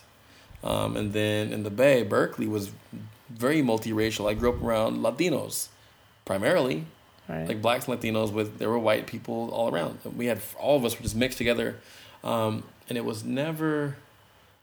It was never too crazy. It was never like, um, you know, like there were probably subtle things here and there. I mean, I'm sure there was. I mean, racism anywhere, but it just wasn't. I had friends of all different stripes, and it wasn't really anything crazy. But then once the Rodney King uh, verdict happened, then it really set it back off. Like what was dormant, you know. Yeah, every everyone every once in a while, society kind of goes to sleep and thinks we've ar- we've arrived. Um, and then the reality of what's really going on kind of just peeks its head up again and be like, nope. And so then it got crazy. It got so different. So did you start feeling being black more? Did Um, that become more of an identity for you? you know, it was kind of that just reminded me of all these little things that I would hear from my parents or my my dad, my mom, my dad when I was in L.A. Um, my uncles and cousins, just like how the you know, like not trusting the cops and and you know brothers going in and out of jail and just uh, you know different things about you know when you watch movies like trading places. There was all there's a lot there's a lot going on. Richard Pryor talked about a lot. Watched a little comedy Richard Pryor. So um, I didn't have this like black is black moment. It was part of my growing up. It was all around me from the James Brown to Shaft to Richard Pryor to Bill Cosby, but all also was skateboarding different people. So um, I didn't have a like this specific black education experience. I had a bunch of that, and I had a bunch of Latino and brown experience and, and So you did not inherit like your dad's revolutionary Black Panther drive. No, my first drive was humanitarian. My first drive was people, being good to people and being around good people. Um, and then through life, you learn that certain people had different privileges that you didn't have, and certain people um, did shit that you didn't do. Like going to my friend's house who were white in the hills, and like seeing how they talked to their parents was crazy to me. Like yelling at them, calling them all types of names, like disobeying them, and like just not. I was like, wow, like that was like, oh, it, it was crazy. Like it was a different planet to me because I was like, well, how did that? What? Like, you know, um, So like so your mom has a very you know she's a very strong black woman. I don't ever you know and what I have whatever relationship her and I have. And, right, But I I don't think I know how she feels about white people. right, yeah. Do you? Um, you know, she's never.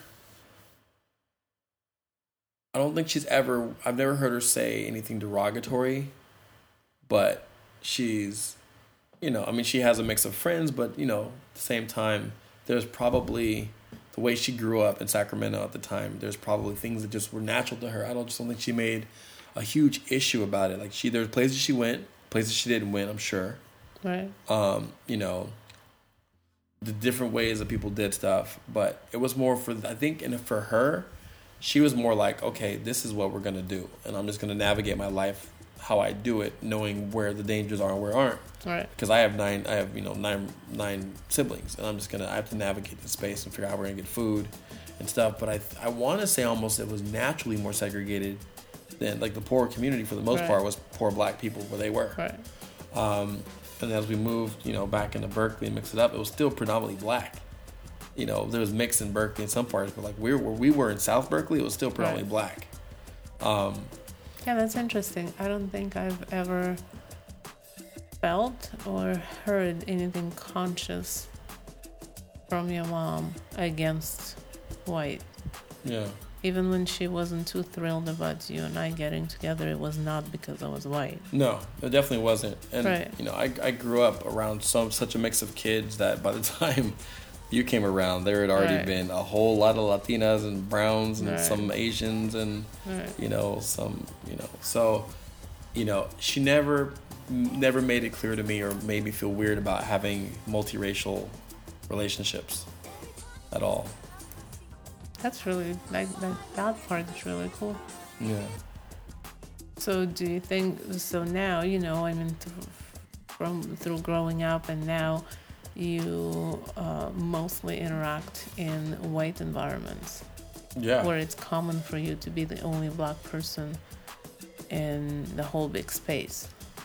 And you've learned how to navigate that and I mean you feel conscious of you not being white, but you don't feel uncomfortable. right and i think um you know skateboarding had a lot to do with that i mean skateboarding i was in southern california in like Dang, Dana Point and san clemente Right? in oceanside where it was like you know All white. pretty much white, other other than the times when I was with my Latino skaters in the Right. hood. So skating unified everybody, and it really wasn't in that in that space. We were all looked at as like subculture cellar dwellers. Like skateboarding wasn't cool then. Right. People didn't like skateboarding. guys Cops didn't like skateboarders. we're all skater. get kicked out everywhere. Cops hated you. Um, it wasn't until like, you know, like the, the Rodney King thing really kind of just rehashed things, and that's when I started, you know, like um, I would listen to everything from, you know, while I was listening to Primus and all these like rock things from skate videos, I was listening to NWA, I was listening to Poor Righteous Teachers, I was listening to Public Enemy, I was listening to X Clan and all these pro black uh, rappers, Paris, all of it. I, I was listening to all of it. So do you think that if you stayed in mostly black environments, would you have been a different person? I think for sure. You know? I, I, well, I probably wouldn't have felt as comfortable around a bunch of different racial, different races and cultures, um, depending on how I was raised.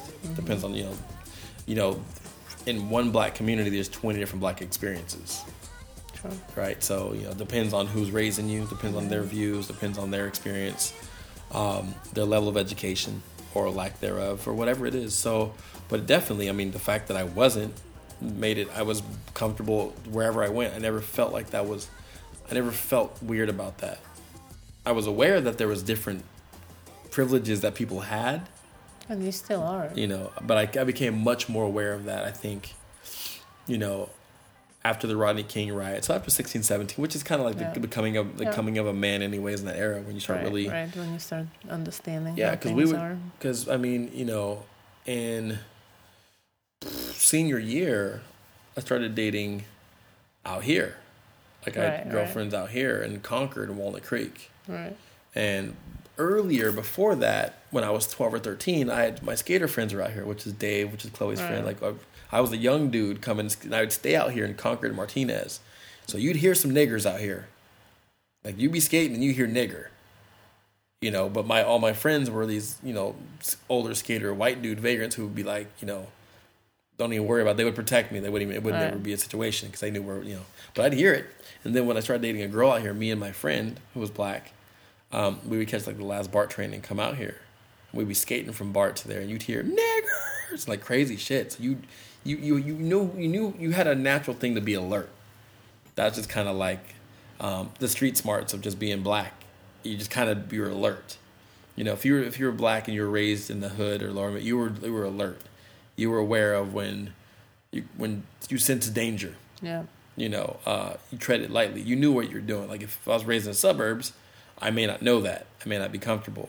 So that's for all the white, you know, us white people who don't think that we have the white privilege. I mean, that's every time that, you know, we draw a cop drives by and I could care less, but you do care. I'm like, oh, I didn't even occur to me to Yeah. care.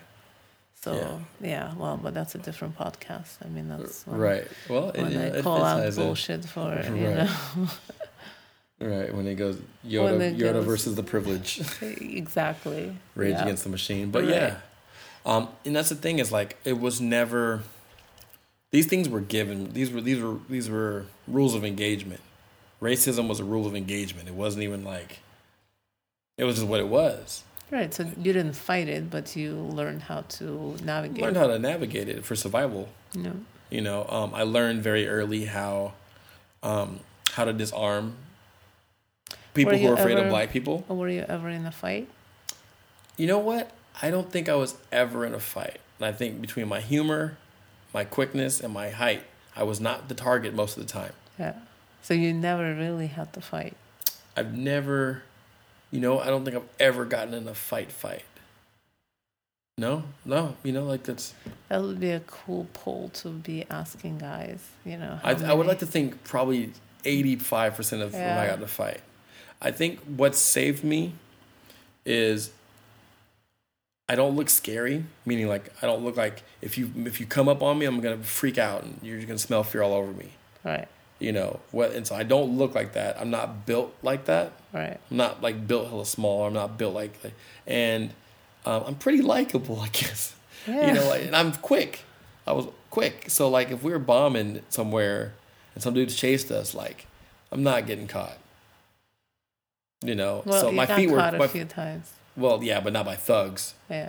not by hoods, and no, and I never got chased by cops and got caught. I got caught when I wasn't running because I didn't think I needed to run because it was, Yeah.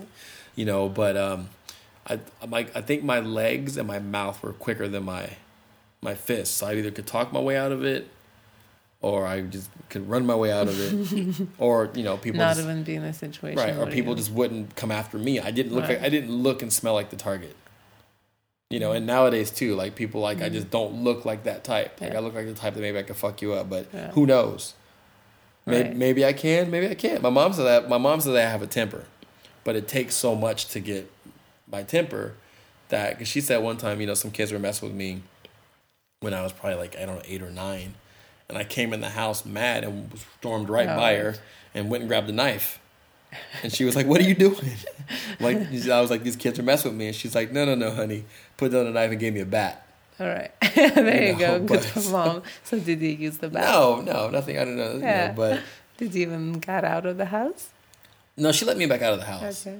But you know, nothing ended up happening. But I- it, I can't imagine a parent now being like, no, no, this will work better. You go get them. we don't want you to charge for murder. Right. We'll do assault, but Right. not murder one. So Imagine. yeah. no, no, Deja. The knife is not good, but here, take Here, this. grab these nunchucks. Yeah. You know, like so. Um, you know, but yeah, I I don't think I've ever I've never um, been in a fist fight. I probably wrestled a little bit. Right. Um, but no, I've never been. I've never been socked in the face. I had one like play fight that got a little heavy, and I got punched in the throat in sixth grade, and that sucked. It's like you got a rock in your throat. But no, I've never been socked in the nose. Never been knocked out by a human. Right. Um, but yeah, no, it's just I'm, I you know luckily I don't look like that type that you know you want to hit. No, may that stay that way. Yeah. So, um, as you got out of high school and you started actually having real relationships, Oh, they were all real. well, okay, sorry. let's not let's not Okay, they became- who you're talking to. right, right, okay. It's been very real. I, more serious? No, they were all serious. A more mature. Okay, okay. Let me ask you this way: How did your relationships evolve Um, after high school? Right. Well, damn, we must have woke up because now the, the, the levels are way better. Okay. Um, don't go too far back. Okay. Um, how did they? Um, well, more sex, I guess, but it was still very, very like. I didn't have sex with anybody I wasn't in a relationship with. Right. Um, it was very much involved. Well, we heard in the monogamy episode how you were a serial monogamist. Right. Yeah. Right. So, um, you know, it never became serious. Like we're gonna get married. I never thought about marriage, but I did think that about was, you know. you know, that was in, that was my next kind of general question. Is in how did you envision? Did you have thoughts of what you wanted to do when you wanted to have family? Like, how did you have visions of that? Did you have ideas about that? No, it was probably very similar to most people. You just kind of you don't you just you fall in love and you ride it out. And if that if that ends up being that, then you do But that. aside from all that, like from any specific relationship, did you Did I have a template? I would assume that I got think- married at some point and had some kids. right? That but was- you had no no idea what, how, where. Nope, I knew I was gonna name one Deja and name the second one Says There. So we're having everyone. We're having a second one. I don't know. Huh? The second No, one is gonna be a sack. It's gonna be a sack of flour. That's what the second one was. Oh come on! Uh uh Sandra asked me that today, like or yesterday. She's like, "You guys going? You gonna have another one?" and I have another one. You can't go through the whole pregnancy thing again. Your body just Uh, yeah, I just I don't know if I'll yeah, recover. Yeah, Can't the whole postpartum thing. Can't handle the yeah, morning sickness. The breastfeeding, yeah, it's Uh, too much. Yeah, but no, I didn't think about marriage or when I wanted or kids until I was like 25, going until I have this career thing. Because I wonder, my whole goal after my mom had her aneurysm was to free my mom up. Right. So my whole commitment was I need to figure out a way to do that. So through, you know, going to college for a while and figuring out that that wasn't gonna that was cool, but I, you know the things I was studying were great. I studied neuropsychology, dynamics of human, you know, interpersonal communication, and human sexuality. It's all people things. It's great, but I didn't want to work. I don't want to be a psychologist. Right. So then, I mean, we. Uh, so you worked a little here and there after that, and then you got into the whole rap scene, and then you started. You got into tour management, and that's when we had our tour life episode. Right. Yeah. Wow. Yeah. That's a lot of shit in between there, but yeah, we're just gonna we're gonna ride it out the way you narrate it. Well, no, I, I was just I was just interested in seeing if you had a vision of you know that point- beyond beyond just yeah No, at some point no, in no. my life I was gonna get married. I just knew at some point it would, but that was the most important thing was becoming financially independent so I could free my mom up. Everything else was secondary to that. I had to figure out how to deal with relationships where I could say that because I, I knew myself. I knew up until that point, relationships were the world to me. So if I was in a relationship and where the relationship wanted to go and where my career wanted to go splintered, I would choose the relationship and let my, my, my career suffer. And so I got to the point where I was like, I can't do that. My mom's like getting any younger, so I had to like, I had to start. That was part of the, probably the, that was probably the precursor to the open relationships for me. Was that I had my mom was my commitment, right. so everything else was secondary to that, which meant I couldn't guarantee that I would be their only one because my mom was mine, and I had to focus on that. If it meant touring and being gone forever, then that's what it was going to be. So I had to start trying to like, well, what does that look like in a relationship form?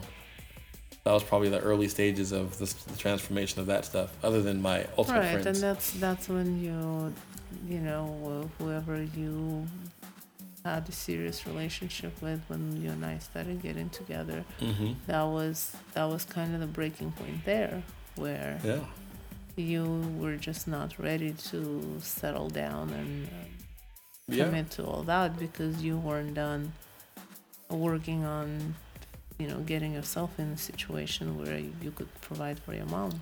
yeah. And for in that point in my life, uh, financial independence was the most important thing out of anything else.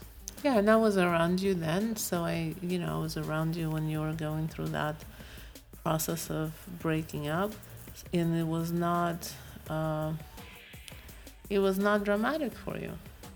Yeah, I don't remember it being dramatic at all. Like you made the decision that it wasn't gonna work, and that was that. Yeah, I mean, the situation was, you know, we were getting close to 30. I think we were like Yeah, 27, you 28. 27, yeah. And, you know, she kept saying, well, how do I know you're not going to, you know, you, what if you never settle down? Right.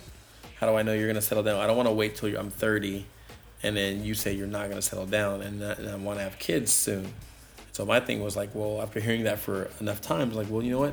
It sounds like you want more than what I can provide. And by all means, you deserve that. So I think we should break up so you can go do that. And that's always that always comes as a shock. Right. though- yeah. She was yeah. like, no, no, that's not what I meant. And I'm like, no, no, it's very clear what you've meant because you've been saying it enough. And it sounds like, you know, I don't want to be the reason you don't have kids when you want to have kids. Okay, so that takes me right into my last point, the main point, and then I have more stuff for you. So, the way that you handle that, what you just described, Mm-hmm. where you uh, heard that sentiment a few times and then you processed it and you made your own decision and you went, okay, well, I cannot provide what you want. Clearly, you have Right. expressed what you want. I cannot provide it. Therefore, you just gotta do what you gotta do. Right. Like that's that's a major that's that's one of the main principles of how you operate.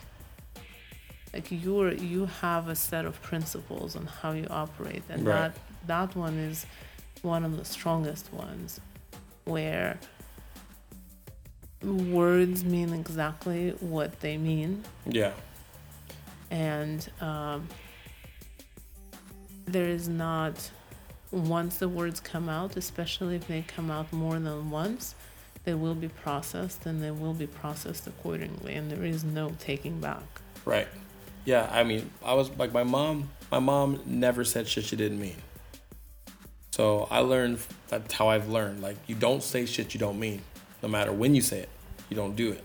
So my mom says, you need to go to your room right now. yep then I, I'm going to go to my room pretty quickly after that. Or she says, you know what, I don't want to talk to you right now. Like, that's what she meant. Um, there was never any any room for her. She would never fly off the handle and call me out of my name and call me crazy shit because she was mad. Like, that just never happened. So I just learned that's just how I learned. Like, I take people for what they say because that's just how I was raised, and I learned to only say shit that I mean or try to minimize ever doing that. So I never, you know, really got to that point where I would say shit I don't mean. It just to me, your words meant so much more, um, and you can't really unsay things. It's really hard to unsay things.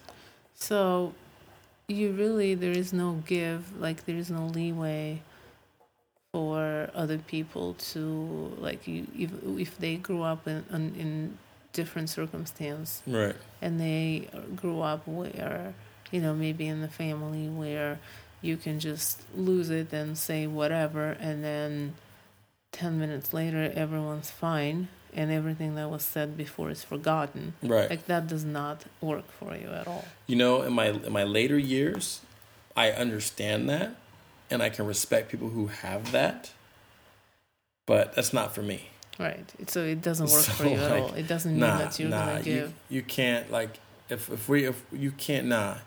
You, to me, it's like you got it, you're responsible for your words and your actions. Right. So that's exactly like my next thing is that, you know, um, you hold yourself responsible for your side of whatever bargain you Right. are in, and you hold the other side responsible to their end Yeah. of the bargain.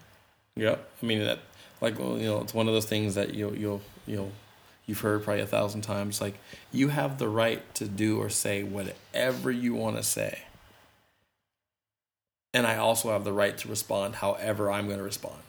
Yes, and I have heard that about a million times, and every single time it sucks. Yeah. So I'm I'm not the type of person to tell somebody that they what they can and can't do. Right. You know what what I've learned. One of the things I learned in in uh, uh, my hum, internet it was called Communication 101: The Dynamics of Interpersonal Communication. Um, in junior college was that, you know, your perception of reality is yours. Nobody sees reality fully. They, everyone sees their own perception based upon their filters, and that if I we can both be talking about the same thing and have a different different uh, view on it, it's totally fine. It is Um, so funny. You know how I always say that I'm slow? Right. Did you see what I posted the other day? Like literally yesterday on Facebook? You never see my post. I think? I saw it, but I'll, I'll let you say it. So that was exactly like it occurred to me. I'm 45, right? Um, what did I post? Something that I realized that my recollection of events, Oh, yeah, It's totally really different than someone just- else's. Yeah. just my recollection of events, which can be Yeah, totally we completely all see very different. different. Yeah, and and the one thing I one thing that really stuck to me is like, if that's the case, and if you love how you do things in your life as much as I love how I do things in my life, I shouldn't be trying to change what you're trying to do because I would Yep. not want you to do that to me. Yeah. And that once I learned that, I was like, oh, agree that that was agree to disagree. So how did you learn that? Just through neuropsychology and realizing like yo i don't like being told what to do. I don't like being told that i that what i'm doing is not right because i i super overanalyze and vet what i do. Um, and i make mistakes but i'm very thorough about it. And you can correct me but but you know you can't make me do things another person's way. Just can't. But then i didn't reciprocate that. Oh God, God knows being the being the virgo the unrefined virgo that i was for a lot of years. my thing was this if if i'm trying to make a point and you're not agreeing with me it's not because you're not agreeing with me it's because i'm not explaining it right Oh, that's so annoying. Oh God. so let me try a different way yeah, no. let me try different because i'm thinking the premise is that we there's only one reality yeah.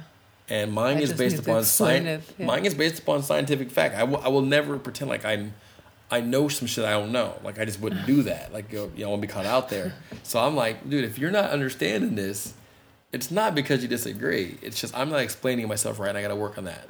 So I would just gr- uh. drill and drill and drill and uh. drill, uh. not realizing that. Um, although I'm trying to create understanding, I'm being an asshole. Yeah. So I had to learn it. I had to refine the, my Virgo. But one of the big ones part of that was, you know, if you value your way of doing things as much as I do, then I shouldn't try to change your shit because I certainly would want you to try to change mine. Yep. and that's been that was the the early agree to disagree. That was like you know people two people can see something that's totally different ways, and you know what they both can be right, and I don't have to accept yours, and you don't have to accept mine. But if I respect the fact that you believe yours as much as I believe mine, okay, like we don't have to like duel to the death, you know. Tion has all these principles that, you know, what's what's always funny to me is that people think that you're so nice and kind and uh, heartwarming, and you're willing to spend all this time and energy to help them with their stuff, and then they do something and they run into this brick wall, and they're like, "Whoa, what just happened?" And I'm like, "Oh, this is Tion." Right. Yeah, I mean, the, you know, and then they run into into it again, thinking that it's gonna change, and like, Yeah. yeah, it's just gonna get thicker. Yeah, I'm pretty. And the the one thing about me is I'm pretty predictable. Like I can tell you how I am, how I work, how I feel, and how things go. Like I can tell you completely without any shadow of a doubt. And then I'll warn people when it's getting Yeah. that way, and I'll give examples long before you know. So I think what happens is I guess maybe people aren't used to people being so Well, transparent. I, don't know what it is. Different people, like, okay, I'm a Gemini. I will never learn based on what you tell me Right. or anybody else tells me. Right. You can warn me a million times until I run into that brick wall enough times to assure myself Right. on my own stubborn head that no, this is a brick wall. Right. I'm not gonna. I'm not gonna take it seriously. Yeah. Well, yeah. And the cool So- thing is, is once you hit the brick wall a few times, and you remember that I told you about the brick wall, then Right, right. it just adds to the help. Yeah. It doesn't doesn't yeah, completely. no, you know, it does not. No, know. I mean you could totally I come know. up with something else now, and I, I'm I'm gonna have to Yeah. experience it. I, I learned that my first love of my Yeah. life, Samuela, was a Gemini, and one thing I learned the difference was very early, is that. You know, Virgos think twice as much as they do, and Geminis do twice as much as they think. Yep. in the sense that like I can watch someone get hit by a car because they didn't look both ways from and be like, ooh, I'm gonna look both ways because I don't want to get hit by that car. Yeah, and I'll think like, no, I'm better than them. Yeah, I but don't like, that's to- them. Yeah, that's their experience. Yeah, Fuck it. I'm just gonna Yeah, still close my eyes and go out in the For street, sure. and I'll be the one that's Yeah. like cringing as they're walking across the street. And, and a lot of times, Geminis will make it across the street. I but just was just having a conversation with my sister. She's like, "Yeah, someday you're gonna learn to listen to adults." I'm like, "Hell no! You of all people should know me by now. I'm Right. never gonna listen like to that's not anyone." gonna happen. But yeah, you know, I and that's the thing is like you know, um, I always like I really really study myself and work really really hard to be able to translate and communicate from a very early age because of my desire to be a pleasure to my mom is to be a better communicator to women and stuff like that. So, you know, it's it's always um, alarming, shocking, baffling to me when someone says I, I'm not communicating clearly. I'm like, no, there's many things I, I, I am. I can be mean, I can be robotic, I can be compartmentalizing, I can be cold, I can be those things. But one of the things I'm pretty sure I'm not is I'm When are you not unclear. mean? Yeah, well, I'm never mean. You never mean. I mean, mean is when you do it on purpose. I mean, you could. I mean, well, yeah. you could hurt my feelings or somebody else's feelings just by being you, Right. but, that's not on purpose. Yeah, I don't like to. I don't. I, I've been. I'm so hypersensitive of other people's feelings um, that I don't like to. Uh, I don't like to intentionally hurt people. You know, protecting myself and my space. I guess that hurts people. If I'm unwavering in my way that I do things, I guess that hurts somebody. Um, if I choose to disengage, that can hurt somebody. But But I um, think like the most, the strongest thing about you is how much you value yourself and how, uh, how much you will protect yourself. Yeah. I mean, I, I live by my karma, one. So I'm never going to do anything to somebody else that's going to affect my karma. So they're protected by that. But my vessel, my mind, and my spirit and my emotions are the most important. That's my capital. That's all I have. That's my main forms of capital. Um, and if I'm not, a, if I'm aware that someone is not beneficial to me, then it's respon- I'm responsible for how how much I still allow that person in my life and for how long and whatever whatever detriment that happens in my life at that point is no longer that person's fault. It's my fault. Yeah.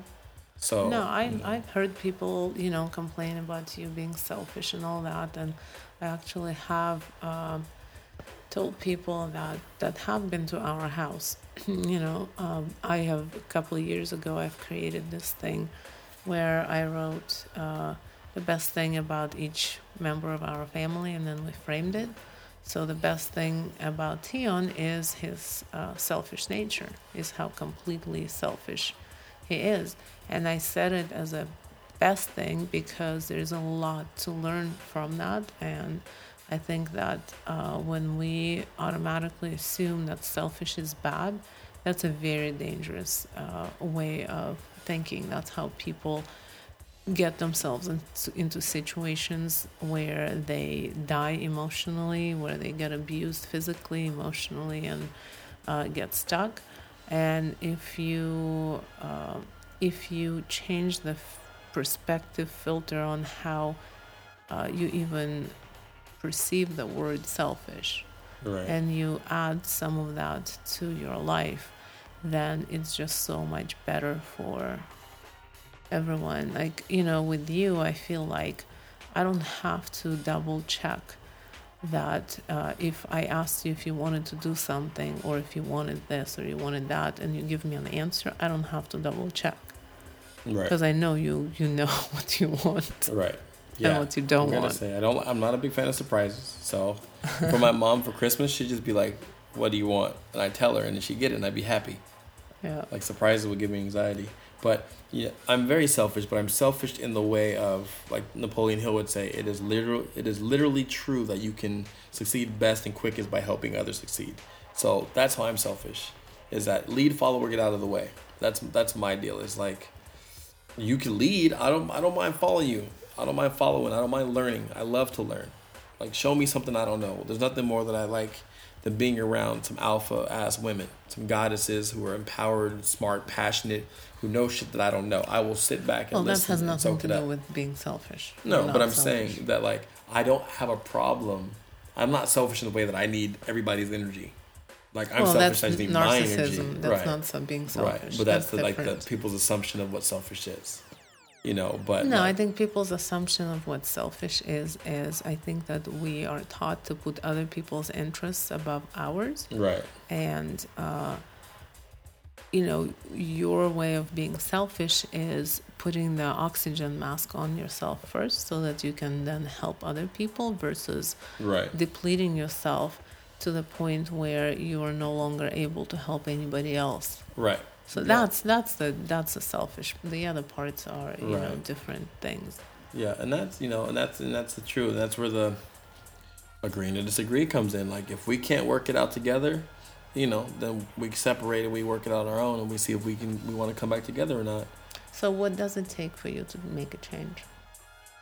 Um, if I feel that the situation is a detriment to me beyond repair. No, a change in what you believe is good for you. Oh, I'm committed. I, I I'm committed to truth, logic, and efficiency. So show me a better way. And if it makes sense to me, then I'm gone. I'm Well, it. that's a clue if it that if that makes sense to you, because I can show you a way that I think is better. Right. But if you don't think it's better, then you're not gonna change. Right. But um, yeah. So I mean, it's you know, I seek I like I seek knowledge. I seek to grow. And I seek to be to refine. Um, and I know that all of that is not already within myself. Right. Like it comes from other people, other experiences, books, mentors.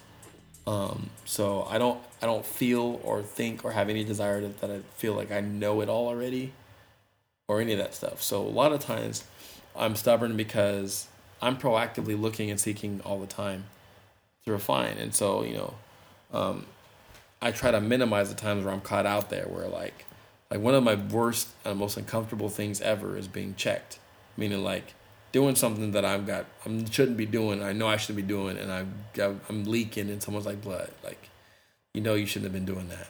I'm like, oh, you know you're right. I was like, I just hate that feeling. I won't run from it, but I'll just squirm and be like, oh, mental mental note to self minimizes chances where this happens. So my Virgo mind, like I literally prepare myself to answer questions about things that I do that people never ask me.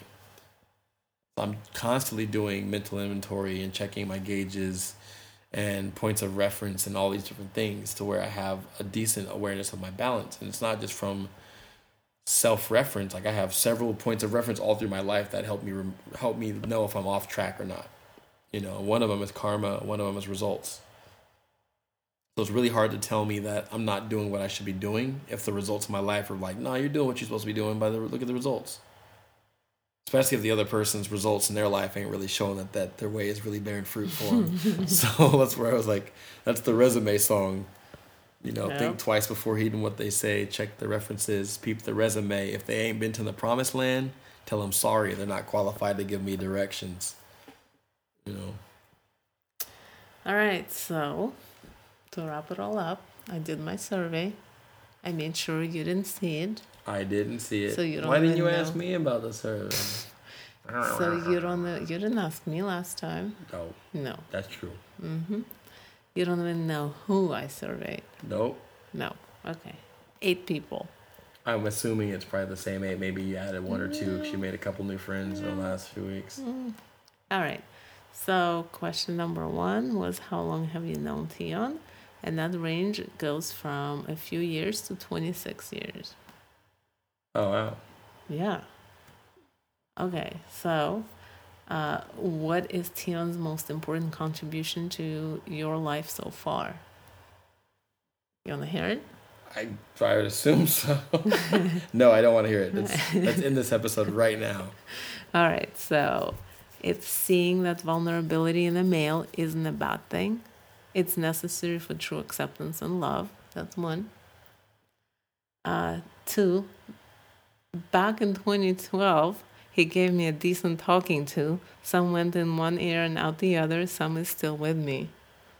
2012. That's a big contribution to someone's life. Very important. 2012. Yep, Was that a man or a woman? it's a woman. Oh. Him being a reflection of a positive African American man in a world where we are a minor- minority amongst our race. Okay, well, that's a man. That's the black a man. That's a black man. All right, this is a this is tough to answer. One obvious answer is showing me a majority of the U.S. believing in my artistry, even when I d- didn't, don't, trying to convince me there is a reward in certain risks. I'm still too afraid to take risks, but he has shown me sometimes it pays off. Your free spirit. Yeah. Are you puzzled? Yeah.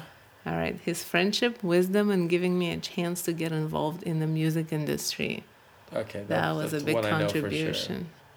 Extremely good listener and always willing to share his thoughts of a situation. Also being just being a fucking awesome, silly, fun human being. And you two bringing uh, and you two bringing Deja into the world and becoming a great father to your children. Someone said, I think it may be you, Yula. But also his sustaining friendship through so many different stages in life. That is a very rare thing that one person gives another. I know. I know who these aren't from. All right, then the last one, the contribution to someone's life, is teaching me what work life balance looks like by being an example of it. Pretty cool? Do I get to know who these people are? Well, yeah, off the, off the Okay. show, yeah. Okay, fine. All right. Number three, what is Tion's coolest, silliest, awesomest feature? I already know what's coming after number three. Let's hear it. Oh, are you afraid? No, I'm not okay, afraid. good. All right, good. Because there's some real stuff there. I know. All right. So, number one, his coolest, silliest, awesomest feature his fucking brain. He ties in concepts from mundane to mathematical if he wants and does it all with one sentence. There's no range for how his mind works, it's everywhere and ties it to everything. Number two, his ability to fit in everywhere adults, kids, he's adaptable to all situations. Mm-hmm. His front foot impossibles and the fact that he wears those tights under his clothes. Professional big kid. his ability to be typically to typically be ahead of the curve when it comes to music and business. The fact that he still allows his inner child to consistently shine through via skateboarding, graffiti, rapping, DJ, etc. In all the years I've known him, I don't think I've ever seen him anything but pretty mellow. Sure, he's passionate, but even when he's excited, there's a calm. I love that about him, and I find that personally it rubs off on me. And his youthful exuberance. Mm. All right, da da da da. Yeah. What is Tion's most annoying feature habit? And I asked, please do not tell me he does not have any. I will call call- you out if you do. You like I set the precursor up, so don't don't play. And do not play. Okay, well, two people flaked on me. Three people flaked on me. Some of the people who commented earlier didn't comment. Yes, they said, ha ha ha, it's a good thing. Oh, okay, no, this one actually said something, but turned it into a good thing. I get uncomfortable when he looks me in the eyes because he sees too much. And I and I haven't had enough one-on-one time to get annoyed yet. Okay. Second one, I won't say he doesn't have any, but since I only see him a handful of times throughout the year, there aren't any I've noticed. Sure, sure. Well, are you calling bullshit on that one, yeah, just I'm due to not calling bullshit because there's definitely times when you got under this person's skin, Ah, okay. and she did not like that at all, Right. but didn't call you out. So, okay.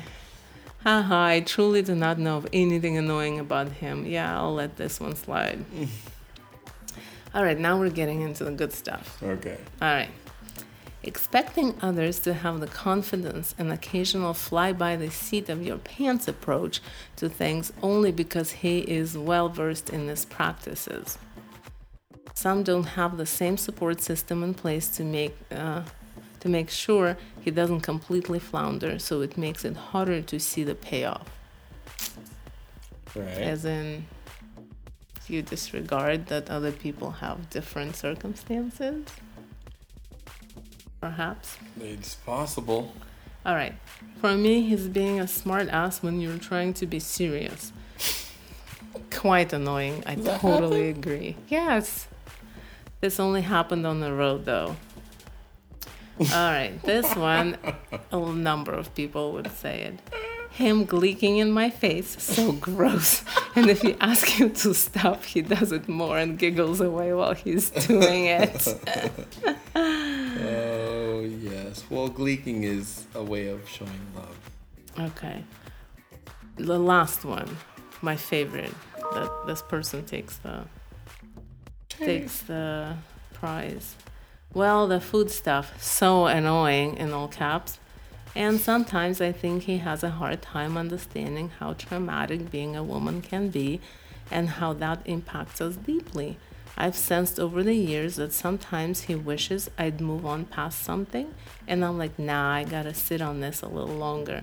Maybe it's a patience thing? Mmm, that's a good one. That is a good one. I think there is one last one uh, that somehow I missed. Perhaps if I can find it here. Okay, let's find it. Okay, so the last one says lack of a serious blackface man. All his pictures and album covers look like he's about to bake some cookies for the squad. Oh Oh my goodness. You better get that serious face on, dude. Where would you pull that one from? I got my sources. Dude, my album, my You Don't Know 12 inch album cover, I have the hardest look ever. Oh, maybe your So, hardest so I'm looking is down Not. And looking up. Yeah, you well, can't then, and then everyone's laughing at it. Yeah, I just think people know me too well. It's hard to hard Yeah. to be a, a gangster. That's funny. I you know we should have played a game where I like you put all the names on a board or you have on a panel and then I try to guess who said what. Yeah. that would take about an Bake hour. some cookies. God, who did you talk to?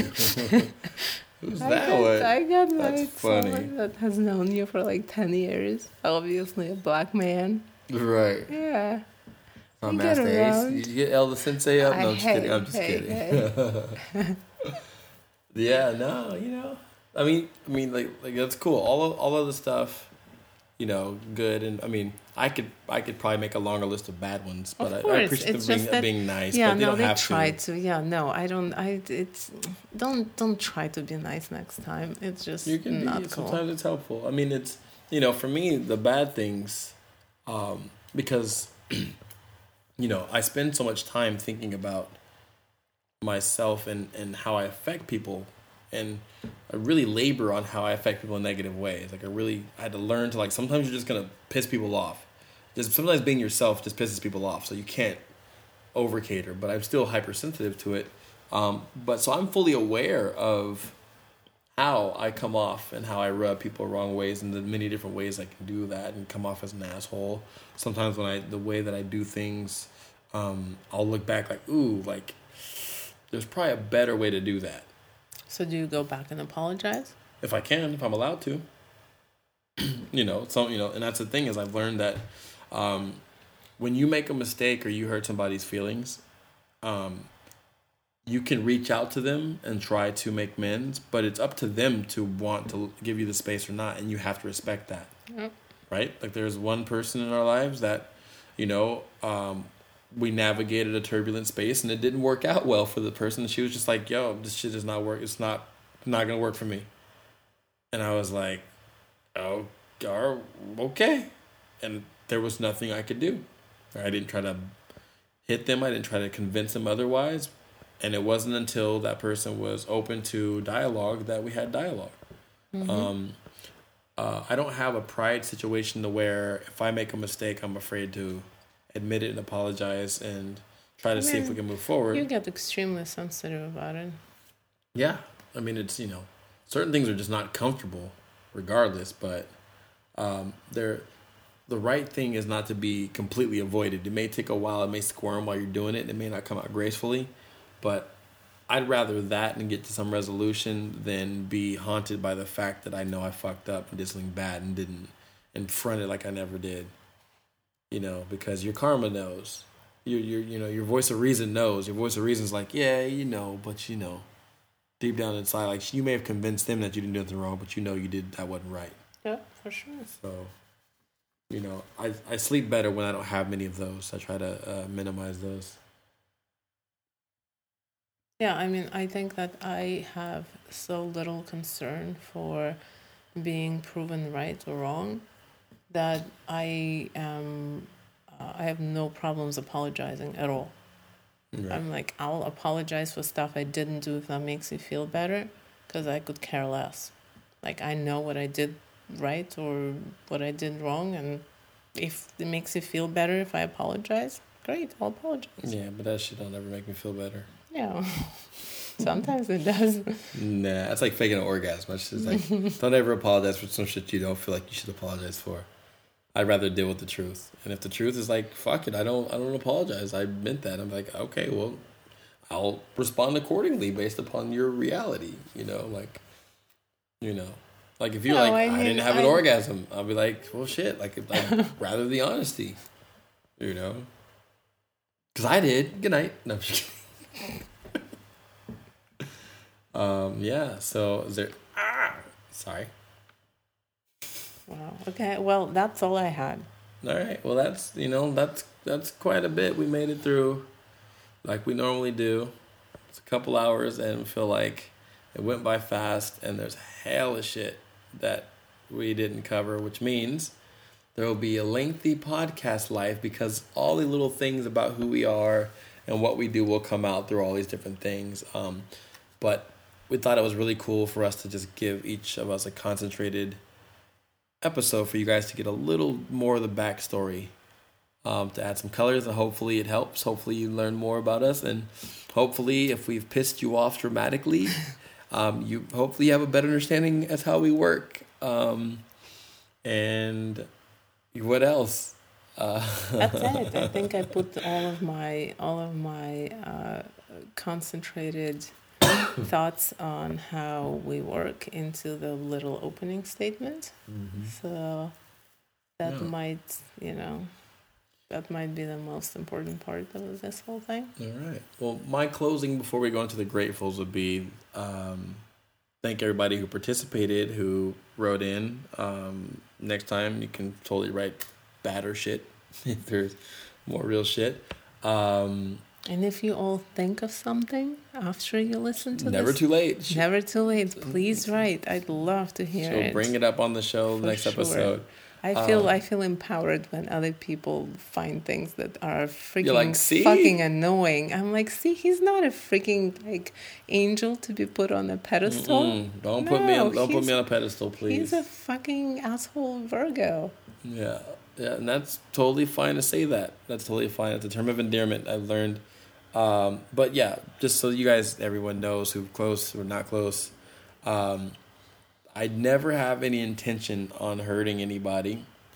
Um, but I understand. My mentors have taught me that sometimes your growth and your changing will hurt somebody. Um, sometimes disagreeing with somebody will hurt somebody, um, and sometimes just having a different way will hurt each other. Um, but never anything out of malice. And I live by my karma and I work to strive to get closer to my karma, my connection. And I appreciate you guys, all of you guys who played a role and play a role in helping me be one of my many points of reflection because a lot of you guys may not know it, but you actually are one of my points of reflection. And based upon our relationship and how we interact, it helps me understand if I'm on the right path. Um, and you guys all play a bigger role in my life than you probably realize you do. Yeah. and thank you. And so that is the Black Russian podcast. This is the last track. One of my songs called Habits. I don't know if most of you guys know or not know, but I rap and I've put out a lot of albums and I've toured a lot. And we didn't talk much about the MC stuff, but that's there's another time for that. Um, but this my last song I'll play tonight. It's called Habits. It goes a lot of good things like that. Hope you guys enjoy it. Black Russian Podcast, episode eight. The Black episode, the origins of the Black Fletch. And uh, today, okay, I'm grateful for some spring weather. Definitely Yeah. grateful for the spring weather. I was gonna say sunshine. Yeah. I'm grateful for the time change because it gives us more of a daylight and the at the end of the day. Yeah. That is worth being grateful for. Totally. Um, I'm grateful for creating new habits and sticking to them. you know, it's not always easy. And, it, you know, I appreciate all the faculties and things and surroundings and Yula and making it easier for me to stick to my habits till they become the new habits until they become my habits. I mean, it only t- took like 15 years, but hey, slowly but surely. I'm a tortoise. yeah. So all of all of you guys that are trying to change habits, yeah, this one has taken a long time. Mm-hmm. Yeah. You have, I think you have one more. One more for our awesomest kids in the whole wide world. They're the best kids that we could ever have. Totally. And if you have kids, yours are the best kids you could ever For have sure. too. I just Um, like being grateful for these three. Yeah, this is very grateful. Um, yeah, grateful for man, so many different things to be grateful for, but yeah, grateful for health, grateful for family health, grateful for my mom being in good health and good spirits. Uh, my uncle passed away, and it was one of those situations where it was a blessing that he passed away.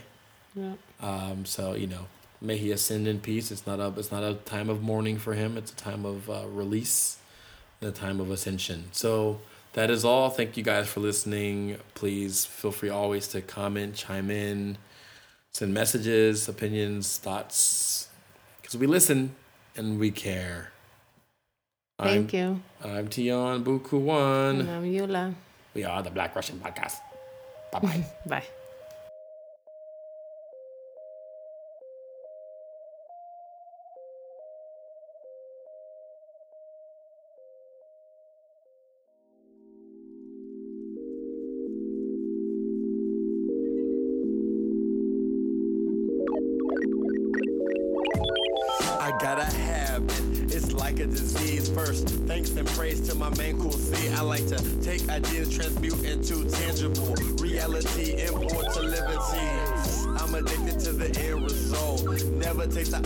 The goal during the process. Obsessed, some say about the way I go about my BI without the Z's. Don't sleep, gotta keep it moving. Go to bed, ponder, wake up, concluding.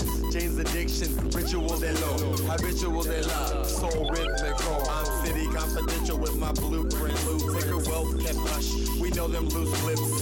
Sink ships, so I'm Helen Keller with my pen and tricks of the trade.